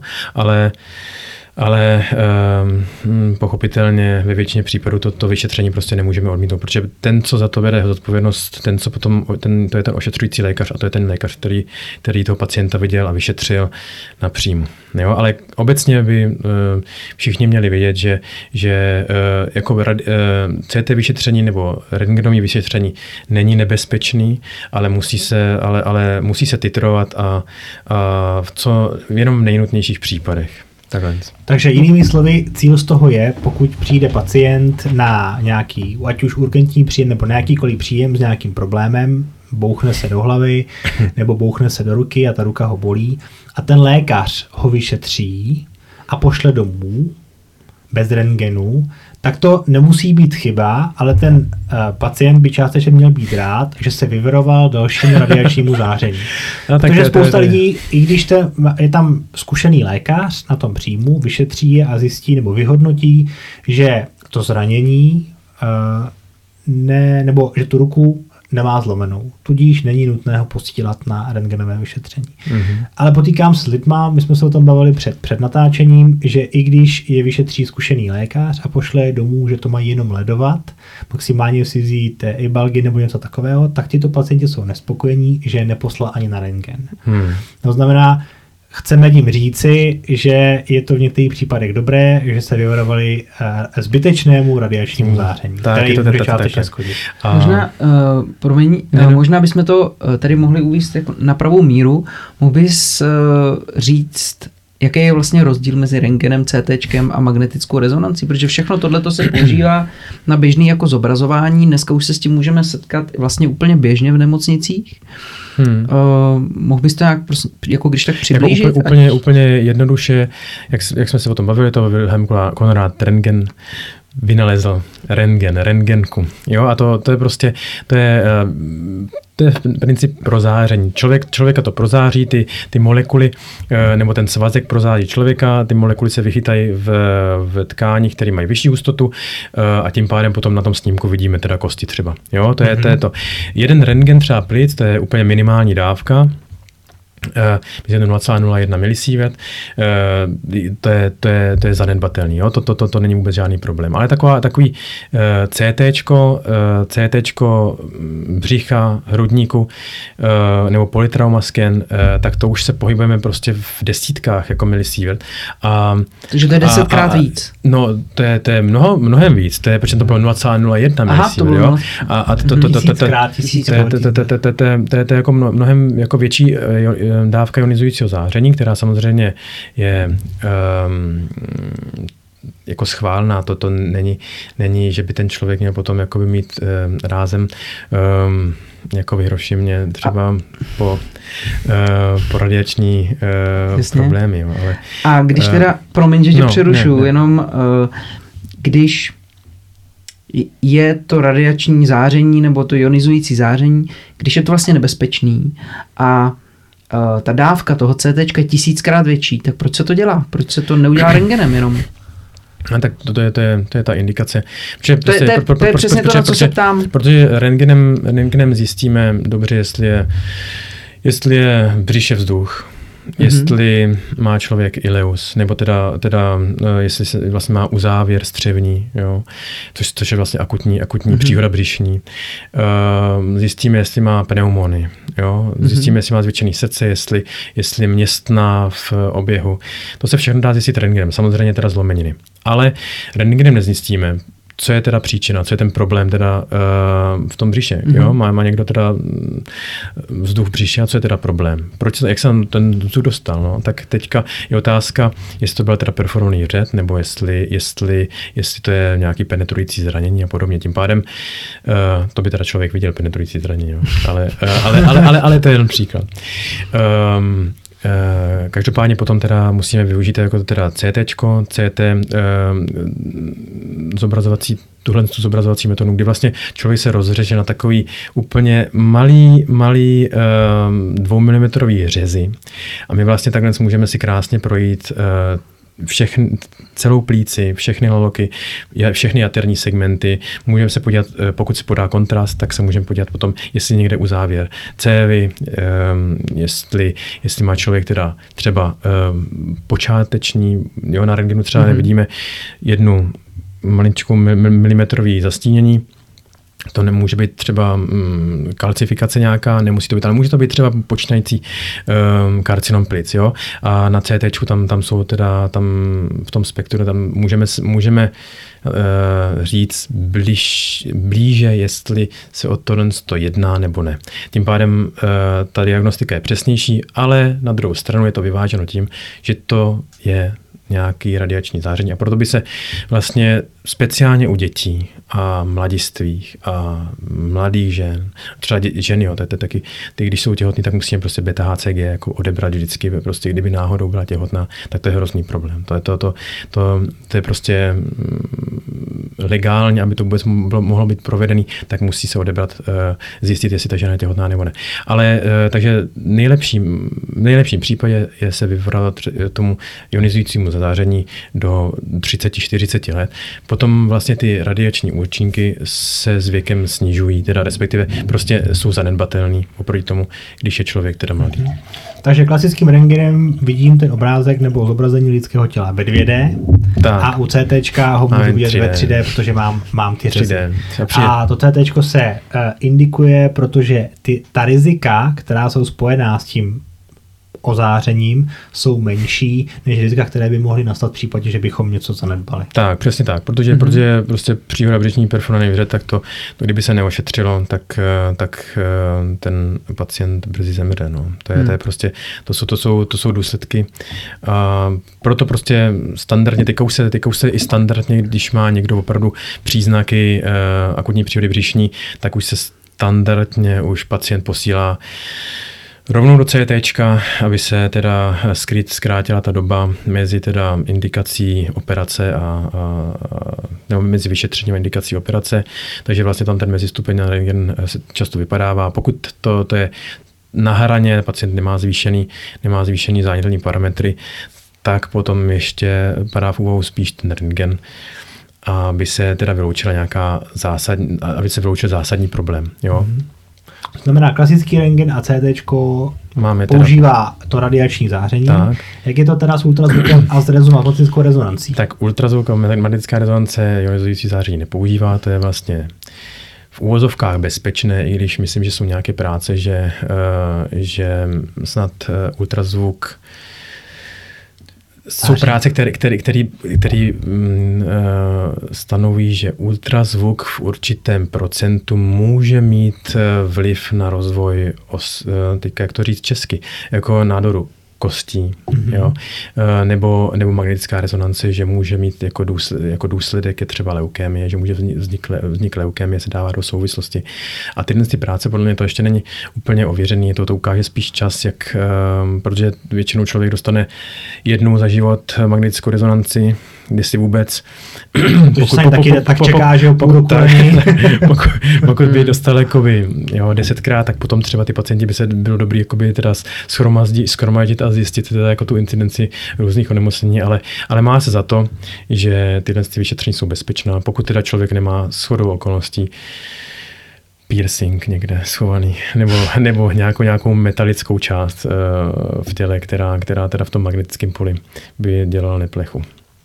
Ale to se samozřejmě všech pacientů vyptáváme. Jo. Ten, to um, takový um, kardiostimulátor, ten, ten, se, ten uh, do, je MRT kompatibilní kardiostimulátor, Eh, by neměl do CT přijít, anebo by musel měl kardiolog o tom vědět uh, předem, aby se potom, potom nastavil hmm. znova, aby, aby prostě nedošlo k tomu, že, že, potom, že, potom, že potom prostě ten mhm. kardiostimulátor nebude fungovat. Takže toto, tohle to všechno je ošetřený a vlastně je to vlastně práce radiologa, aby prostě se postaral o to, že ty, že ty lidi budou vyšetření a že, že ty vyšetření, které budou provedený pro účely těch kliniků, že budou vyšetření udělaný správně.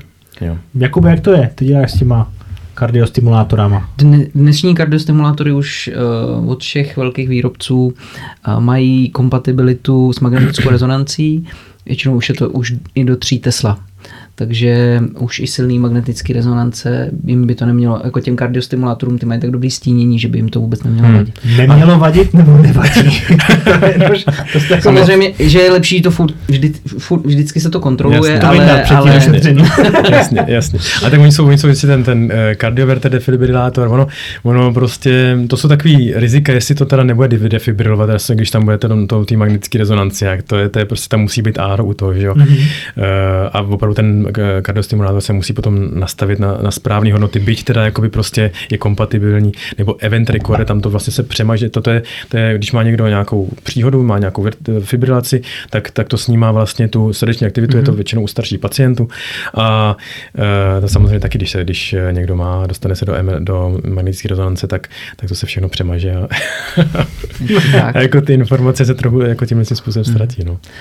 Chtěl jsem se ještě zeptat, tady když jsme zmiňovali ty dávky uh, toho ozáření, který hmm. pacient dostane při jednotlivých těchto těch vyšetřeních, často se k tomu zmiňuje, že na druhou stranu člověk, když letí letadlem přes, tamhle třeba přes uh, do Ameriky, přes Atlantik, tak uh, dostane mnohem větší dávku, než za celý život ze všech těchto těch vyšetřeních. Uh, máš No, nějakou je- představu, co- co- třeba jak, jak velký ozáření takhle, takovýhle člověk jako dostane? Jo, při myslím, že hodina, hodina letu je, myslím, že jeden rentgen plic. Tak to Takže není tak. zase moc. Ty jsi říkal, že jeden No. rentgen plic je zanedbatelný. No, tak zanedbatelný. Tak když člověk ale potom je na, in, na intenzivce, tak dostane těch rengenů třeba 30, 40, jo, a potom pětkrát jde do CT, jo, a to je, to je prostě, to je, ono, um, já si myslím, že každý rentgen, eh, žádný rentgen není zanedbatelný, prostě vždycky třeba zhodnotit a třeba teďka, jo, speciálně jako korona situace, jako koronavirus, uh, tam jsme se jako hodně naučili, protože prostě uh, kontrolovat uh, infiltráty rentgenem pravidelně každý den nebo po 12 hodin nemá smysl, protože prostě to nemá žádnou konsekvenci. Jo? Ta, ta, Mhm. ta, konsekvence má, ta konsekvence přichází s tím, že se třeba zlepšují ty ventilační parametry a zlepšuje se to i acidobatická rovnováha a podobně a tím pádem potom se můžeme podívat, jo, tak uh, zlepšuje se to, není tam žádná, uh, žádná superinfekce bakteriální a jsme na dobré cestě. A nebo potom samozřejmě, když se ventilační podmínky zhorší, tak potom, potom taky ta indikace je udělat re- rentgena. Často ty pacienti spíš chodí rovnou do CT.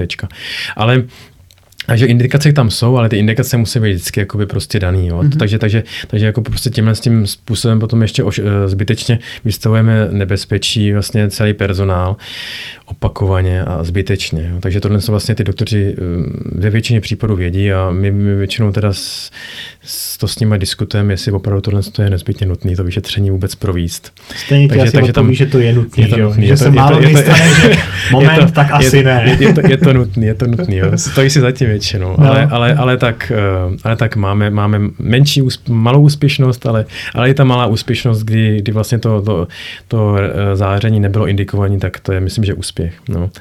Jasně. Takže, takže, takže, takže to, je, to, je, to je dobrý.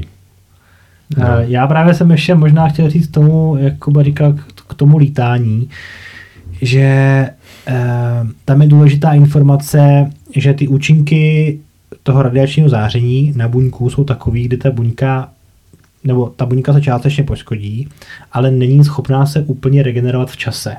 Proto se kdysi říkalo, že účinky rentgenů se ti za celý život sčítají. A proto je důležitý být obezřetný s každým tím rentgenem, jak ty říkáš, protože ono si to, je to jako zanedbatelný, ale ty ve 30 nevíš, kolik těch rentgenů do konce života budeš mít. Spadneš z kola, budeš mít autonehodu, pak tě pošlou na CT, CT břicha, CT hrudníků a už tu dávku máš nějakou a ono se ti to sčítá. Protože nikdy se ta buňka zpátky neregeneruje do toho původního stavu. Tak proto je důležité být obezřetný s každým tím vyšetřením a i cílem je, já tady mým cílem je naznačit ty, těm lidem, že v případě, že jdou od lékaře a budou mít nějaké větší množství buď toho CD vyšetření nebo těch rentgenů, že se aspoň toho lékaři mají zeptat, jestli je to opodstatněné a z jakého důvodu to dělá. Jo, to, asi to, dneska- to samozřejmě, samozřejmě dává smysl. Samozřejmě to, dá, to, to dává smysl naprosto. Tím pádem bude mít víc, méně práce aspoň. Ale peníze stejný, že jo? No, no, no. To- Ty teďka bydlíš v Německu eh, se svojí manželkou. Eh, Jak, eh, tam, jak to tam je s tou životní úrovní, respektive jak se tam s tím platem žije? Je to, je to, já nevím, jak tu otázku správně položit, eh, když tam víc vyděláš, stojí tam i živobytí větší peníze než v Čechách? Tak v Německu, jak v čem? V Německu je, co je, co je drahý, je, je Kvalitní. ale taky. No, tak, Spousta Čechů to, ne, ne, ne, německého supermarketu. Ne, ne vždycky, ne vždycky, ne, vždy, ne vždycky to tak je, ne vždycky to tak je, ale, ale ne, ten, ta životní úroveň, ta životní úroveň uh, je srovnatelná úplně jako s Českou republikou, tady, tady bych asi neviděl moc velký rozdíl. Samozřejmě s tím platem, který jako já tam vydělám, si můžu dovolit víc. Uh, uh, nemusím řešit to, jestli jdu někdo, někdo na večeři, nebo jestli zaplatím nájem, nebo, nebo že pojedu někdy na dovolenou. Navíc teda, navíc teda já jezdím relativně často do Prahy nebo do Čech. A uh, já pravděpodobně každý měsíc, to, co jsem, tu celou částku, kterou jsem původně jako doktor v Čechách vydělal, tak já v Čechách utratím za měsíc. Jo, takže vlastně v principu, jako já vlastně jsem vozím takhle z peníze, ty jako. To je správně, zpátky do Čech. A zpátky do Ne, ale to, to, to, já jsem řekl samozřejmě s nadsázkou, ale, ale um, jinak, eh, co je v Německu hodně drahý, je pracovní síla. To znamená, jako uh, ať to je úředník, nebo, nebo zahradník, nebo kdokoliv, tak to je prostě práce, je to prostě do, dobře ohodnocený. Jo? A tak to má být. A to je ten, to je ten asi zásadní rozdíl. A potom uh, já uh, z hlediska jako takového toho běžného života, tak samozřejmě platí člověk jako větší nájem. Byť to je jako menší město, tak platím relativně vysoký nájem. Um, ale ty, ty nájmy tyjo, v těch, eh, třeba v Praze, ty se tak jakoby posunuly v poslední době nahoru, že i tahle ta situace je dost srovnatelná, což je úplně mm-hmm. paradoxní vůči tomu, co člověk um, má možnost vydělat. A, a jinak, teda, jinak často jsem se setkal s tím, že třeba potraviny jsou i mnohdy levnější teda, um, a elektronika a podobně, tak to, to je asi tak, eh, řekl bych, že srovnatelný, tam asi není velký zásadní rozdíl. Možná nafta je trošku dražší. Jak jsi říkal, že uh, hodně drahá je jako práce, projevuje se to tam na cenách služeb? No, ty, právě to, to jsem myslel, to jsem právě Jo, myslel. takže třeba když jdeš do restaurace...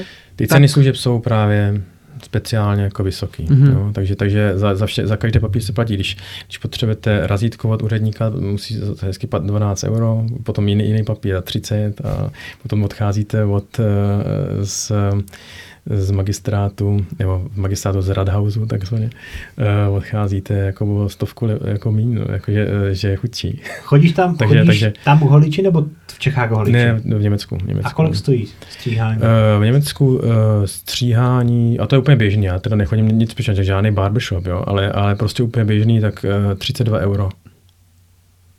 Hmm. To je jak bar, barber v Praze. Hmm, ale, ale je to, je to perifere Německa. No. No, máš to, máš to hezčí než já, ty vole. ale já tě, já tě, já tě, já tě, já tě pozvu, ty. To... tak když tam byli. já to, tak, tak, tak tam eh, můj, já to, to, to, to mě stříhá Veronika, to je, to, je, to je hrozně malá holka taková. Uh, no, počkej, já ještě mám jeden dotaz, ty životní úrovně tedy zásadní. Čím jezdíš? Máš auto? Aut, autem, jo. No já vím, ale jakým? Tak to, uh, to mám opravdu říct, to, tak, tak, ale tak... Uh, já, mě zajímá, mám... jestli máš jako, jestli máš Mercedes s německou značkou. Mám Audi s německou značkou. No. uh, ty jsi uh, zmiňoval ještě to, že spousta doktorů se vrací zpátky do Čech a uh, že vlastně... I s tím, i s tím autem, ano. Uh, plánuješ to taky? Já jsem to plánoval dlouhou dobu. A teďka, teďka úplně, eh, teďka eh, je to tak na hraně, protože já jsem, já jsem nikdy nechtěl zůstat v Německu díl než do atestace, nebo jsem si říkal vlastně ještě s mojí bývalou partnerkou, že, že do té doby, než třeba děti budou chodit do školky, tak, tak prostě budu po atestaci, oni budou už třeba mít i ten, tu možnost se naučit německy, potom se vrátíme do Prahy. Teďka ta situace teda u mě jiná. Já jsem, já jsem si osobně, já jsem si vzal Němku, takže já jsem, já vlastně, eh, a ta pochází vlastně z Horního Falce, což vlastně původně ještě za Karla IV. Byl teda, bylo součástí eh, českých zemí. Víc zajímavý. Ale takže vlastně ona je taková trochu atypická Němka. A uh, uh, s, vlastně s ní, a ona i teda vyjádřila přání, my jezdíme často do Prahy a vyjádřila přání, že, že by se ráda i do budoucna na uh, nějakou dobu minimálně přestěhovala do Prahy a tady žila. A tady i pracovala teda, jako jo, to, což, což je teda, což je zajímavé. Moje, moje, teda, moje teda žena je, že je radiologická asistentka, Uh, takže vlastně jako... Je odvážná tak... žena, že chce pracovat v české nemocnici na, na rentgenu. No tak, no tak ona to ještě ne, neví, jako co čeká.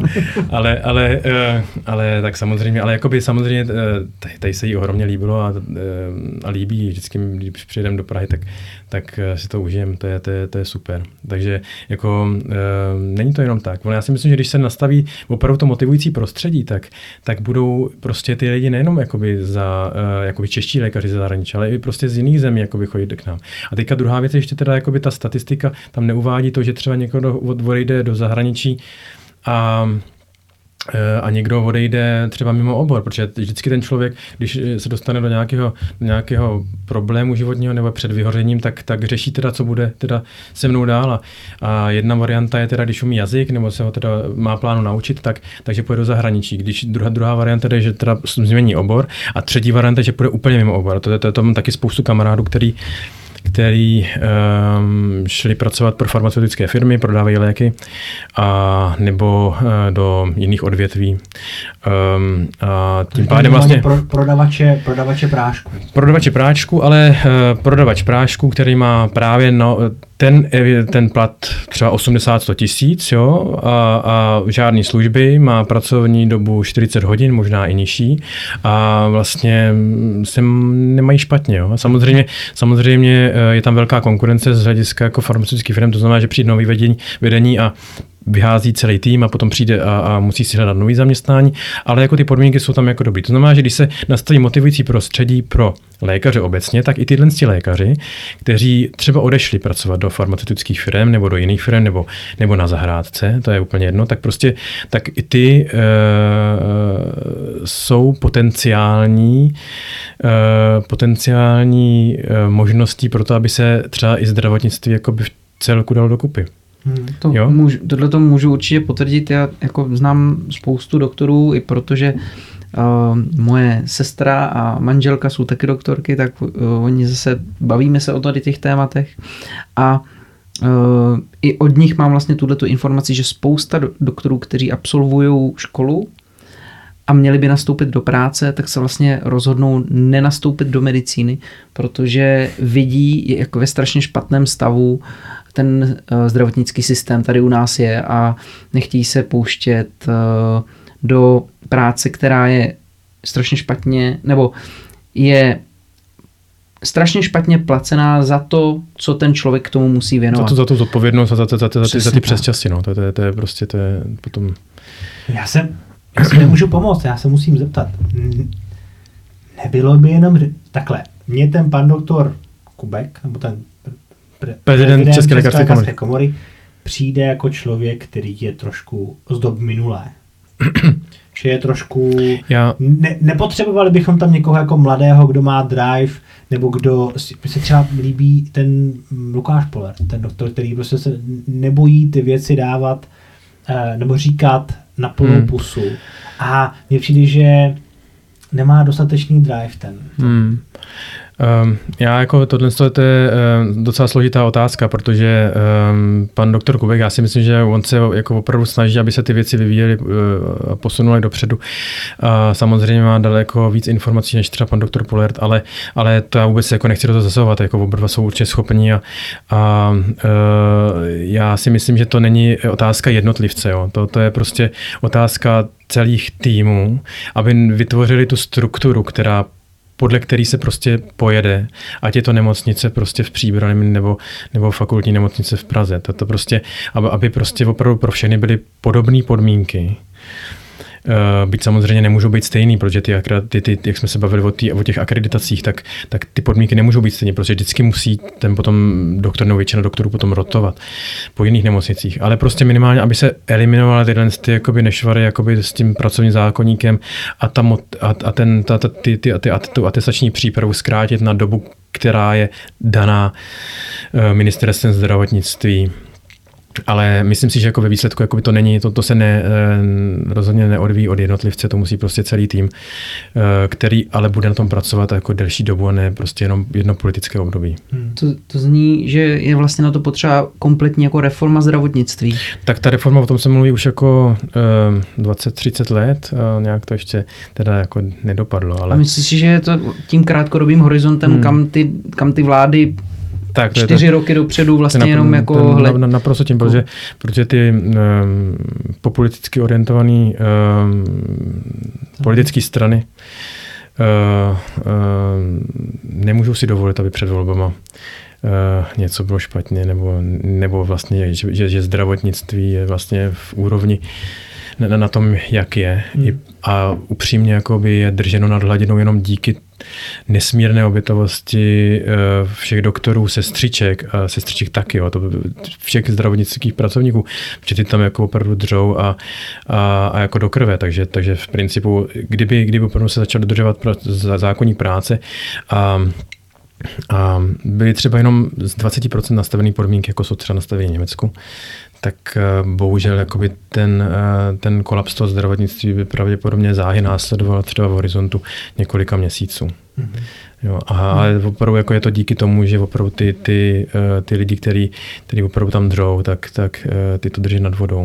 A, a um, trošku právě by to chtělo jako té motivace z té strany politické, anebo úplně jako by to, to zdravotnictví posunout do, do roviny nepolitický, jako prostě nezávislého subjektu. To by bylo asi z mého pohledu jako naivní představa, ale asi taková jiná, která by, to, která by byla schopná eliminovat různý, uh, různý lobbysty, který chtějí vydělat na tom, že hmm. někde prodají něco, někde ně, něco nakoupí a podobně. Tak zní, ono... zní to takový jako sci-fi, hmm. jako nemožný, ale já to taky doufám, protože jinak tady budeme mít velký problém. Já taky. Hmm. Ono hmm. totiž, že jo, před volbama získá mnohem víc hlasů, když se, eh, když se dá důchodcům 13. 13. Eh, důchod, než to, no, že se začne s nějakým strašně složitým a strašně nákladným procesem, no, to je jasný. který vlastně nikam ještě nedospěje, protože ty, ty čtyři roky jsou na to málo. Že? A ještě než ta vláda se dostane do nějakého fungování pořádného, mm. tak to většinou ještě jako nějakou dobu trvá, takže začít s něčím, před volbama vlastně. To nemá smysl, ono to skoro, skoro jakoby, ten plán jako čtyři roky je vlastně úplně, to je, to je hrozně málo času na hmm. nějaký takovýhle změny, které by měly jakoby mít uh, daleko sáhlý následky pro, pro nás, jako já nepočítám s tím, že by měl dostat důchod, jo, ale pro budou potenciální důchodce. Já si počítám. Jo, tak to, to s tím nepočítej. No, ty, ty, můžeš, ty můžeš počítat, když se pak vrátíš. To je právě jsem říkal, že to je jako chytrá věc, že ty pak budeš brát český německý důchod. Já nebudu brát český důchod. No a německý. No německý. To vydá za dva. Je takhle, je takhle. No tak jako otázka, jestli vůbec jako v té době jako důchod vůbec bude, ale... No ale... to, když budeš pracovat dostatečně dlouho v Čechách, tak budeš brát i český. No. Jo, jo. No. I s manželkou. Jo, no, to chytře Já víš, že já jsem na tě nepřemýšlel, počkej, teďka ty budu tím uvažovat. Jak, no, zjistí si, jak dlouho musí pracovat v Čechách a v Německu, uh, aby to důchody. No. Ale já si myslím, že to je dost, dost komplikovaný, protože uh, moje maminka, protože byla uh, tehdy, uh, uh, nemohla pracovat, měla zdravotní problémy, byla, byla částečně, uh, částečně invalidní uh, a uh, potom se ještě starala o babičku s dědečkem, jo, ale, ale jako, že opravdu absolutní péči. Jo, to znamená, že a dostávala na to nějakou podporu od státu, tak ve výsledku, ve výsledku um, když se dostala do teda důchodového věku, tak, vlastně jí řekli, že teda nemá nárok na důchod, protože prostě jako neodpracovala dostatečné množství, byť měla jako dvě děti, pracovala, pracovala v bance, a, protože moje mamka je teda inženýr ekonomie, uh, ale potom se teda starala takhle o takže prostě já, jako, já jsem dost uh, z hlediska toho, že by se měli dostat nějaký důchod a nějaký důchod, kterým by bylo možné ještě vyžít jakoby v, v tom, jak, jaký nárůst je cen. Hmm. Uh, někdy v budoucnu, tak já jsem dost skeptický, že nějaký takový důchod jako dostaneme. Já jsem optimista, já doufám, jo? že jo a když ne, no tak, tak budu dělat manažera do Mekáče, no. No, tak, tak, tak, tak, tak to je, tak to, to no. Je to, je, to, je to složitý, no. Ale tak ještě... Um, ještě Můžeš teďka... říkat lidem, ať nezapomenou na okurku. no ale ještě, tyjo... Um... Pomáčku na ranolky.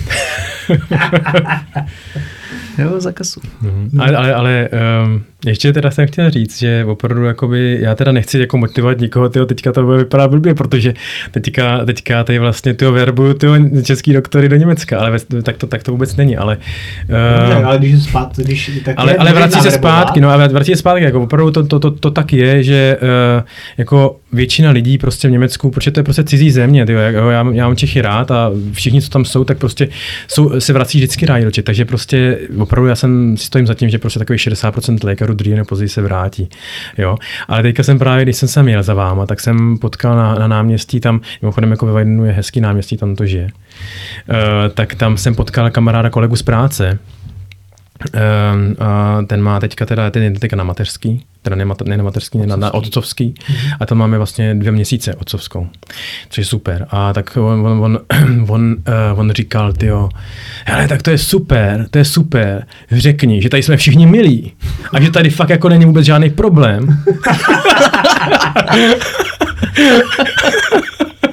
takže ty prostě, takže, takže asi tak, a to byl jako by kolega Něměc, ten už je testovaný asi o, o, tři roky starší a, a jasně stranda, no. Tak jakože prostě eh, my máme jako opravdu jako dobrý kolektiv, jako, jako by musím říct, že fakt jako třeba, já třeba mám zkušenosti tady na radiologii ve Vajdu, tak ty, ty, ty uh, vztahy byly a naprosto korektní, přátelský, máme jako fakt super šéfa a já to neříkám jenom proto, že tam pracuju, ale opravdu se stará, jako snaží se. A ale nemáte vy nějaký náborový příspěvky v tom Vajdnu? Náborový... třeba, že dostaneš třeba... Náborový příspěvky máme, prosím no. tě. Náborový příspěvky máme, takže já, já, já se tam potom zkasíruju, teda, až teda všechno jako přijedou. No. Ne, ale, ne, ale, ale ty byly nastavený dřív, jako he, třeba existuje spousta firem, jo, to, to asi víte, že jo, existuje spousta, spousta eh, firem v Německu, eh, vlastně, vlastně v celé Evropě, který potom pořádají různý um, um, kongresy, kde nabírají vlastně ty lékaře. Jsou takové headhunterské společnosti. Mm-hmm. A vlastně ta, taková headhunterská společnost, která naverbuje jednoho lékaře do Německa a opravdu tam potom je a splní všechny tyhle ty požadavky, které teda tím, to Fachsprachen, B2, B2 certifikát, a pracuje tam minimálně teda půl roku, jako zvládne ten člověk tam pracovat půl roku, tak dostane ta firma za to, že tam dovedla dva nebo dva až čtyři měsíční platy toho lékaře. To znamená, že ta firma za jednoho člověka dostane 10 tisíc euro. Masakr, ne?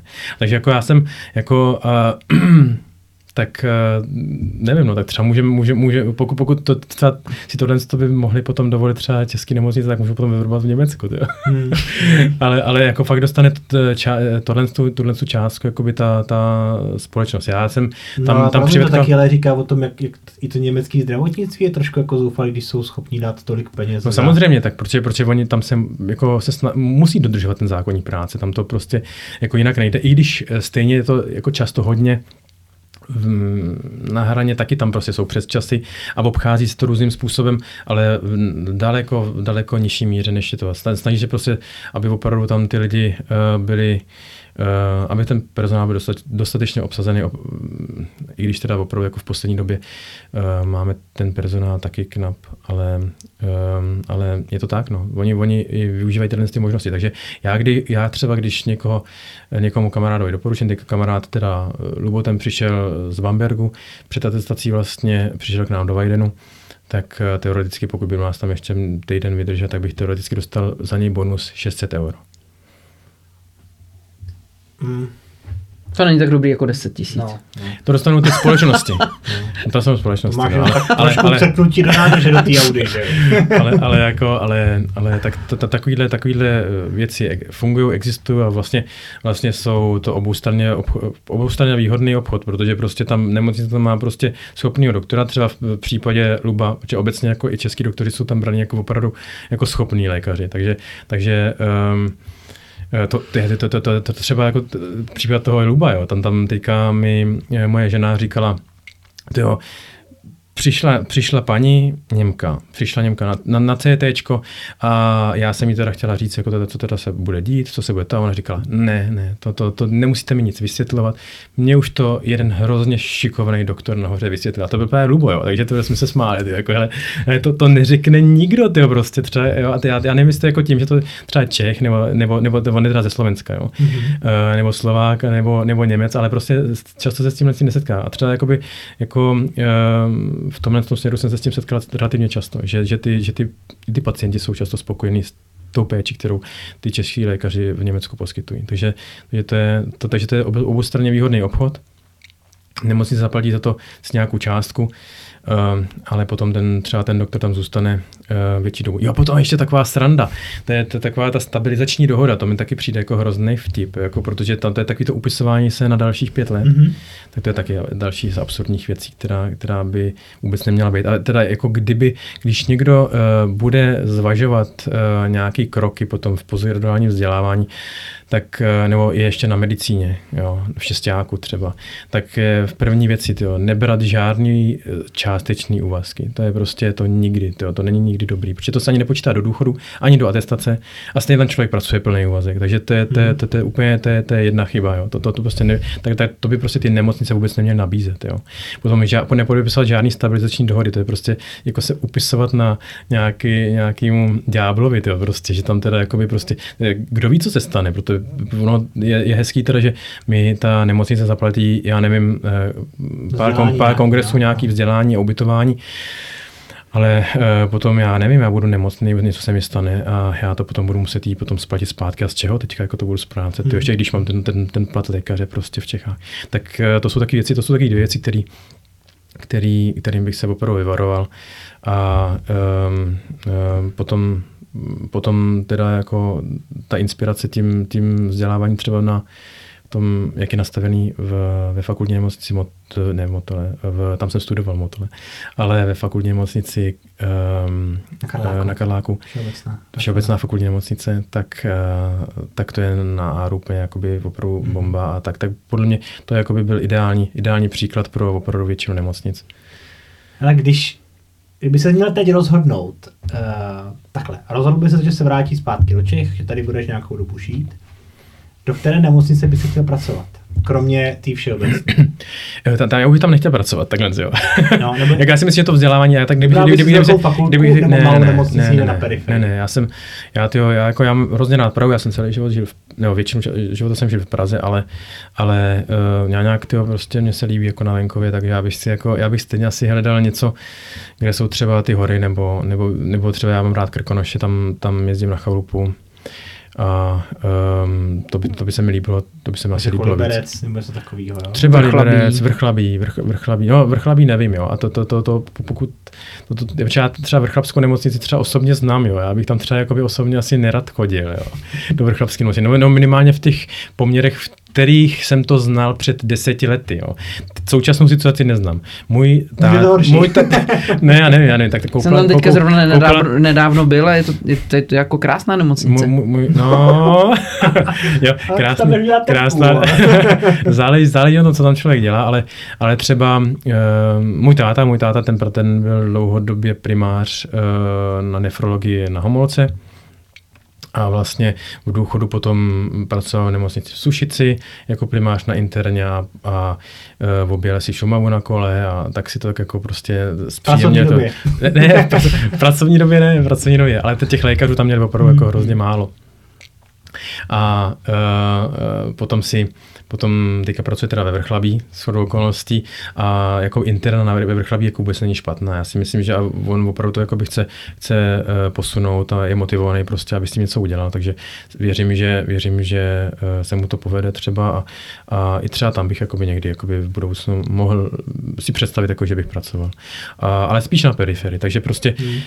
a nebo já mám tu výhodu teda té radiologie, že teoreticky můžu pracovat i z domova do budoucna. Jo, to musím být ale testovaný a formou teleradiologie, že vlastně popisuju snímky pro různé nemocnice i ze zahraničí um, a teoreticky může pracovat člověk doma, což ale um, jako asi mě nečeká, protože můj opravdu jako moje, moje, moje, moje taková nebo do čeho jsem se tak jako zamiloval v tom zdravotnictví, jestli se to dá tak říct, tak, tak to je ta intervenční radiologie a to je, to je opravdu to, co, to, to, to, co, tím, co bych, čím bych se chtěl živit. Um, v čem, v čem bych se chtěl zlepšovat a čemu bych se měl, chtěl do budoucna věnovat. Skvělý.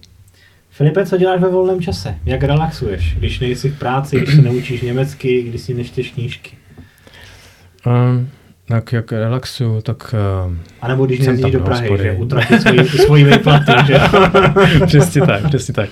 Uh, ne, tak uh, uh, já, já mám rád sport, já, já sportuju hodně.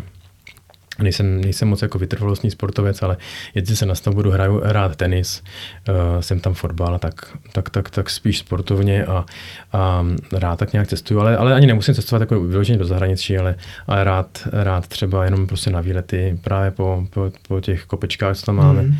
Tady v okolí Vajdenu. To je taky něco podobného, já bych tu krajinu tam přirovnal uh, k Berounsku, Karlš, jak je Karlštejn, tak takový kopečky tam jsou. Takže jako nádherná příroda, tak, tak, takže vlastně v přírodě. To se divím, že cestování moc, že ty jsi docela, podle toho, co jsi říkal, jazykově vybaven. Říkal jsi angličtinu, teďka němčinu a francouzštinu. A že, což se jako s tím cestováním docela jako spojuje, tak mě překvapuje, že No já jsem ale část života, já jsem velkou část života už strávil v zahraničí. Jo, možná ty, ty to už se No polovinu toho života to není, ale, ale tak byl jsem dva roky že v Americe, potom minim, tak nějak, eh, potom v Belgii nějakou dobu, v Norsku, eh, v Německu jsem teďka už 6 let, takže ono, um, já to cestování mám celkem dost, ale jako já, já jako samozřejmě rád cestuji do zahraničí, jo, to, to ne, že ne, to já jako hrozně rád cestuju, ale, ale um, ono vzhledem k tomu, že člověk má stejně jenom 30, 30 dnů dovolený, tak uh, ve výsledku potom uh, je někdy rád, že prostě jenom v tý, v tý, při té dovolený jako doma a že tak jako prostě nemusí dělat vůbec nic. No. Takže, takže uh, anebo třeba jenom si jít zahrát ten tenis a, a projít se, tak to je asi takový jako nejpříjemnější. Já jsem takový docela easy going, takže... to, to je dobře, konečně potkávám někoho, kdo je trošku jako mindsetově tom podobně jako já, protože já když řeknu někomu, že jsem toho nacestoval dost a teď jsem rád, když si můžu chvíli oddechnout doma, blbě se podívat na v televizi na film, tak spousta lidí mi říká, ty jsi ještě mladý, ještě běž ven, lítej kde můžeš. A prostě tabulkově mi zařazujou, že mladí lidi a, a to se směješ, Jakube. No nic, představil jsem si tebe jako, jako jak, jak, jak, televizi. jak, str, jak strčíš nohy do papučí, přikreješ se dekou a díváš se na televizi, No, tak jak tě čipsy, popisuju. jo. No ty no. Jo.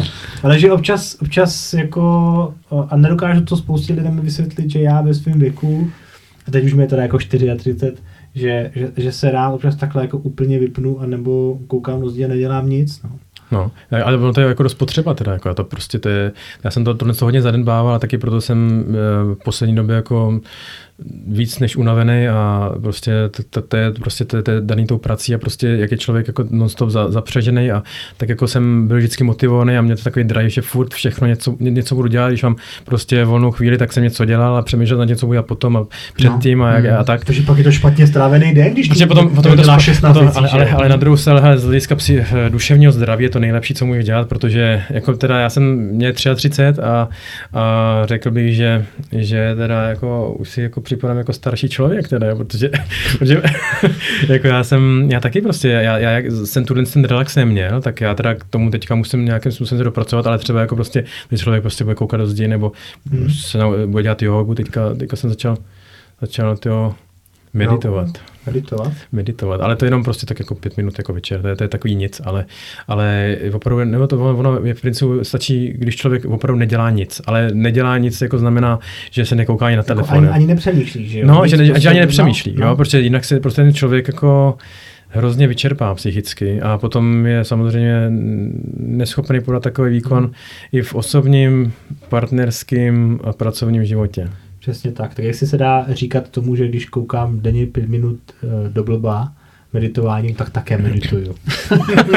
No medituješ, no tak No. jako jasně. Jsou takový ten jako upřený jako nicotný pohled, že jo, jako kdyby dodali, tak to já mám rád, že si všechno jako vypnu a, a to. To můj, můj recept je takový, jak když, když přijdu eh, z práce si večer dát, eh, nebo v podvečer si dát jako půl hodiny šlofíka.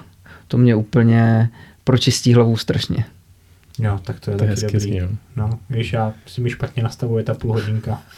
No to, to mě taky teda mimochodem. No. Ty- no. je Já jsem taky- pak ještě víc jako rozbitý, já buď musím dvě hodiny, Mhm. nebo vůbec. Jo. Jo. Hele, ale to je, to je docela zajímavý, protože je to opravdu jako vědecky podložená věc. Jo. Je, jo, že nějaký australský studie říká, Já jsem že... četl, pow- power nap, se to nějak, power nap. Jo, počkej, to, to, to, to, to, to, jsou dvě věci. To, tohle to je to, to je to, že vlastně si dáš kafe a potom 15 minut spíš.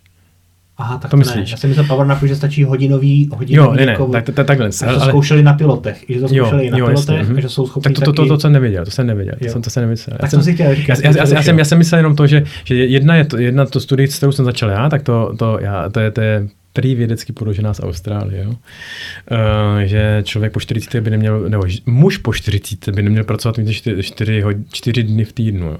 takže to je můj cíl, jo? To, tím se řídím a teďka dělám všechno pro to, aby tak bylo. A um, druhá věc je teda s tím, s tím spánkem, tak to, to někdo, někdo někde říkal, že, že právě když se dá člověk kafe a potom opravdu 20, 20 minut spánku, tak je pro ten opravdu refresh. Mhm. A a tak s tím začínají, myslím, že i v nějakých větších firmách jako Apple, Google a podobně, aby prostě opravdu jakoby ty pracovníci podali i odpoledne jakoby maximální výkon. Kafe a pak 20 minut spánku? Protože, no, a kafe a 20 minut a spánku. neprotiřečí si to? No, proti, protiřečí, A ale to než, než, nějakou ten, ten, než to Nemělo by to být ne? nejdřív spánek a potom kafe?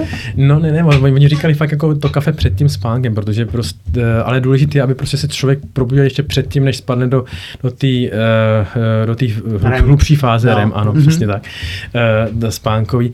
Takže prostě jenom opravdu těch 20 minut a t, já nevím, prostě jak, jak to, to kafe působí, ten eh, kofein působí, řekněme, já řádech 10, 10-15 minut možná, uh, tak právě z toho, z toho důvodu vlastně, že ten účinek se jako, že, že, ten člověk se jako asi zregeneruje, jako v tu chvíli, že, že, že ten kofein tomu napomůže se rychleji zregenerovat. Těžko říct. Já, já to, to, to, jsem jenom slyšel. Těžko říct, jestli to je pravda, ale, ale jednou jsem to zkusil proto funguje. Takže to je, to je taky vlastně skoro vědecký, vědecký ten, Skoro vědecky prokázáno, jednou jsem to zkusil. vědecky podložený, no. Vědecky podložený. Já jsem to taky No, párkrát a, zkusil, a, a, to- no, to je to. To. párkrát zkusil, ale usnul jsem dřív, než jsem dopil tu kávu, tak nevím, jestli se to počítá. No, no. A potom ty ano. A to, to, teďka, to, to mi tak jako připomnělo jenom, že uh, opravdu třeba takhle jak chodí ty, ty farmaceutické firmy, jo? to je třeba s různýma mastičkama. A teďka tam přijde paní a ona tam řekne, řekne jak to je úžasná mastička, teďka řekne, no tady těm třem pacientům to pomohlo. Jo? Takže prostě jako fakt tak na, na, to, na to, to být jako prostě obezřetný jako člověk, protože prostě to jsou prostě takové kraviny, že, Hmm. že to člověku opravdu př- přechází mráz po zádech trošku. Hmm. Bavili jsme se tady o tom, že jo, eh, pár dílů zpátky, eh, jak vlastně tato, tohleto, ověř, tohleto ověřování těch dát je strašně jako složitá věc a dneska, jak je to vlastně jako běžná věc, že se říká, tady tomu člověku to pomohlo, nebo tady na těch pár lidech to jako fungovalo. A vlastně často je potřeba spíš vidět nějaký jako mnohem širší jako Spektrum, výsledky, přesně tak, výsledky. Tak ono v medicíně jako založené na důkazech, tak eh, cesta k úspěchu nebo nějaká, nějaká ověřená cesta k úspěchu, je víc ověřených cest k úspěchu, aby se pacient vyléčil. Jo? Taky vlastně to je taky, bylo taky velký rozdíl, že jsem nastoupil v Německu a tam prostě ty postupy byly trošku jiný. Že? Um, ale ten cíl byl stejný a byly ověřený, bylo to založené teda na, evi- na, na evidence-based medicine, prostě na důkazech a, a fungovalo to. Takže jakoby v principu v tomhle tom směru ta cesta je, Uh, určitě těch cest je víc správných mm-hmm. výsledků, ale, ale jo, člověk se musí eh, mít jako selský rozum a, a teďka v době, kdy opravdu jakoby každý může natáčet video o čemkoliv uh, a s celkem jakoby velkým dopadem, tak, tak musí opravdu se obrnit tím, že a, a zajímat se prostě hlavně o to, aby,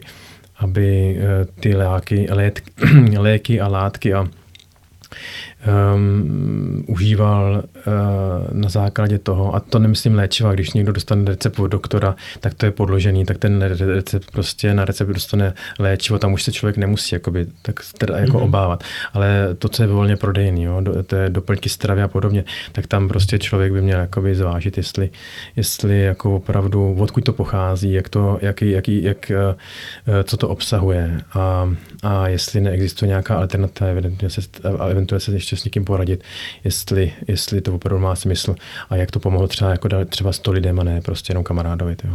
Hmm.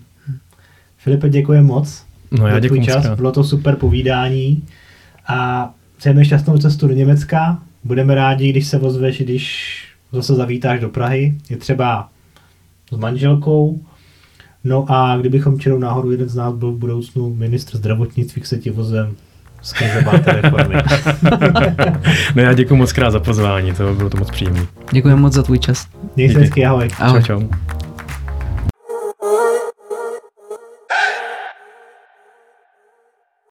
A, vy jste ještě tady. To, že jste doposlouchali tuhle tu epizodu až do konce, je dobrá zpráva.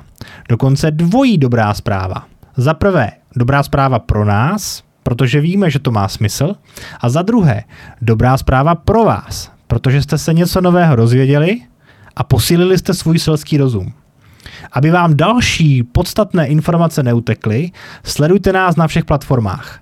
Apple Podcast, Spotify a samozřejmě také YouTube.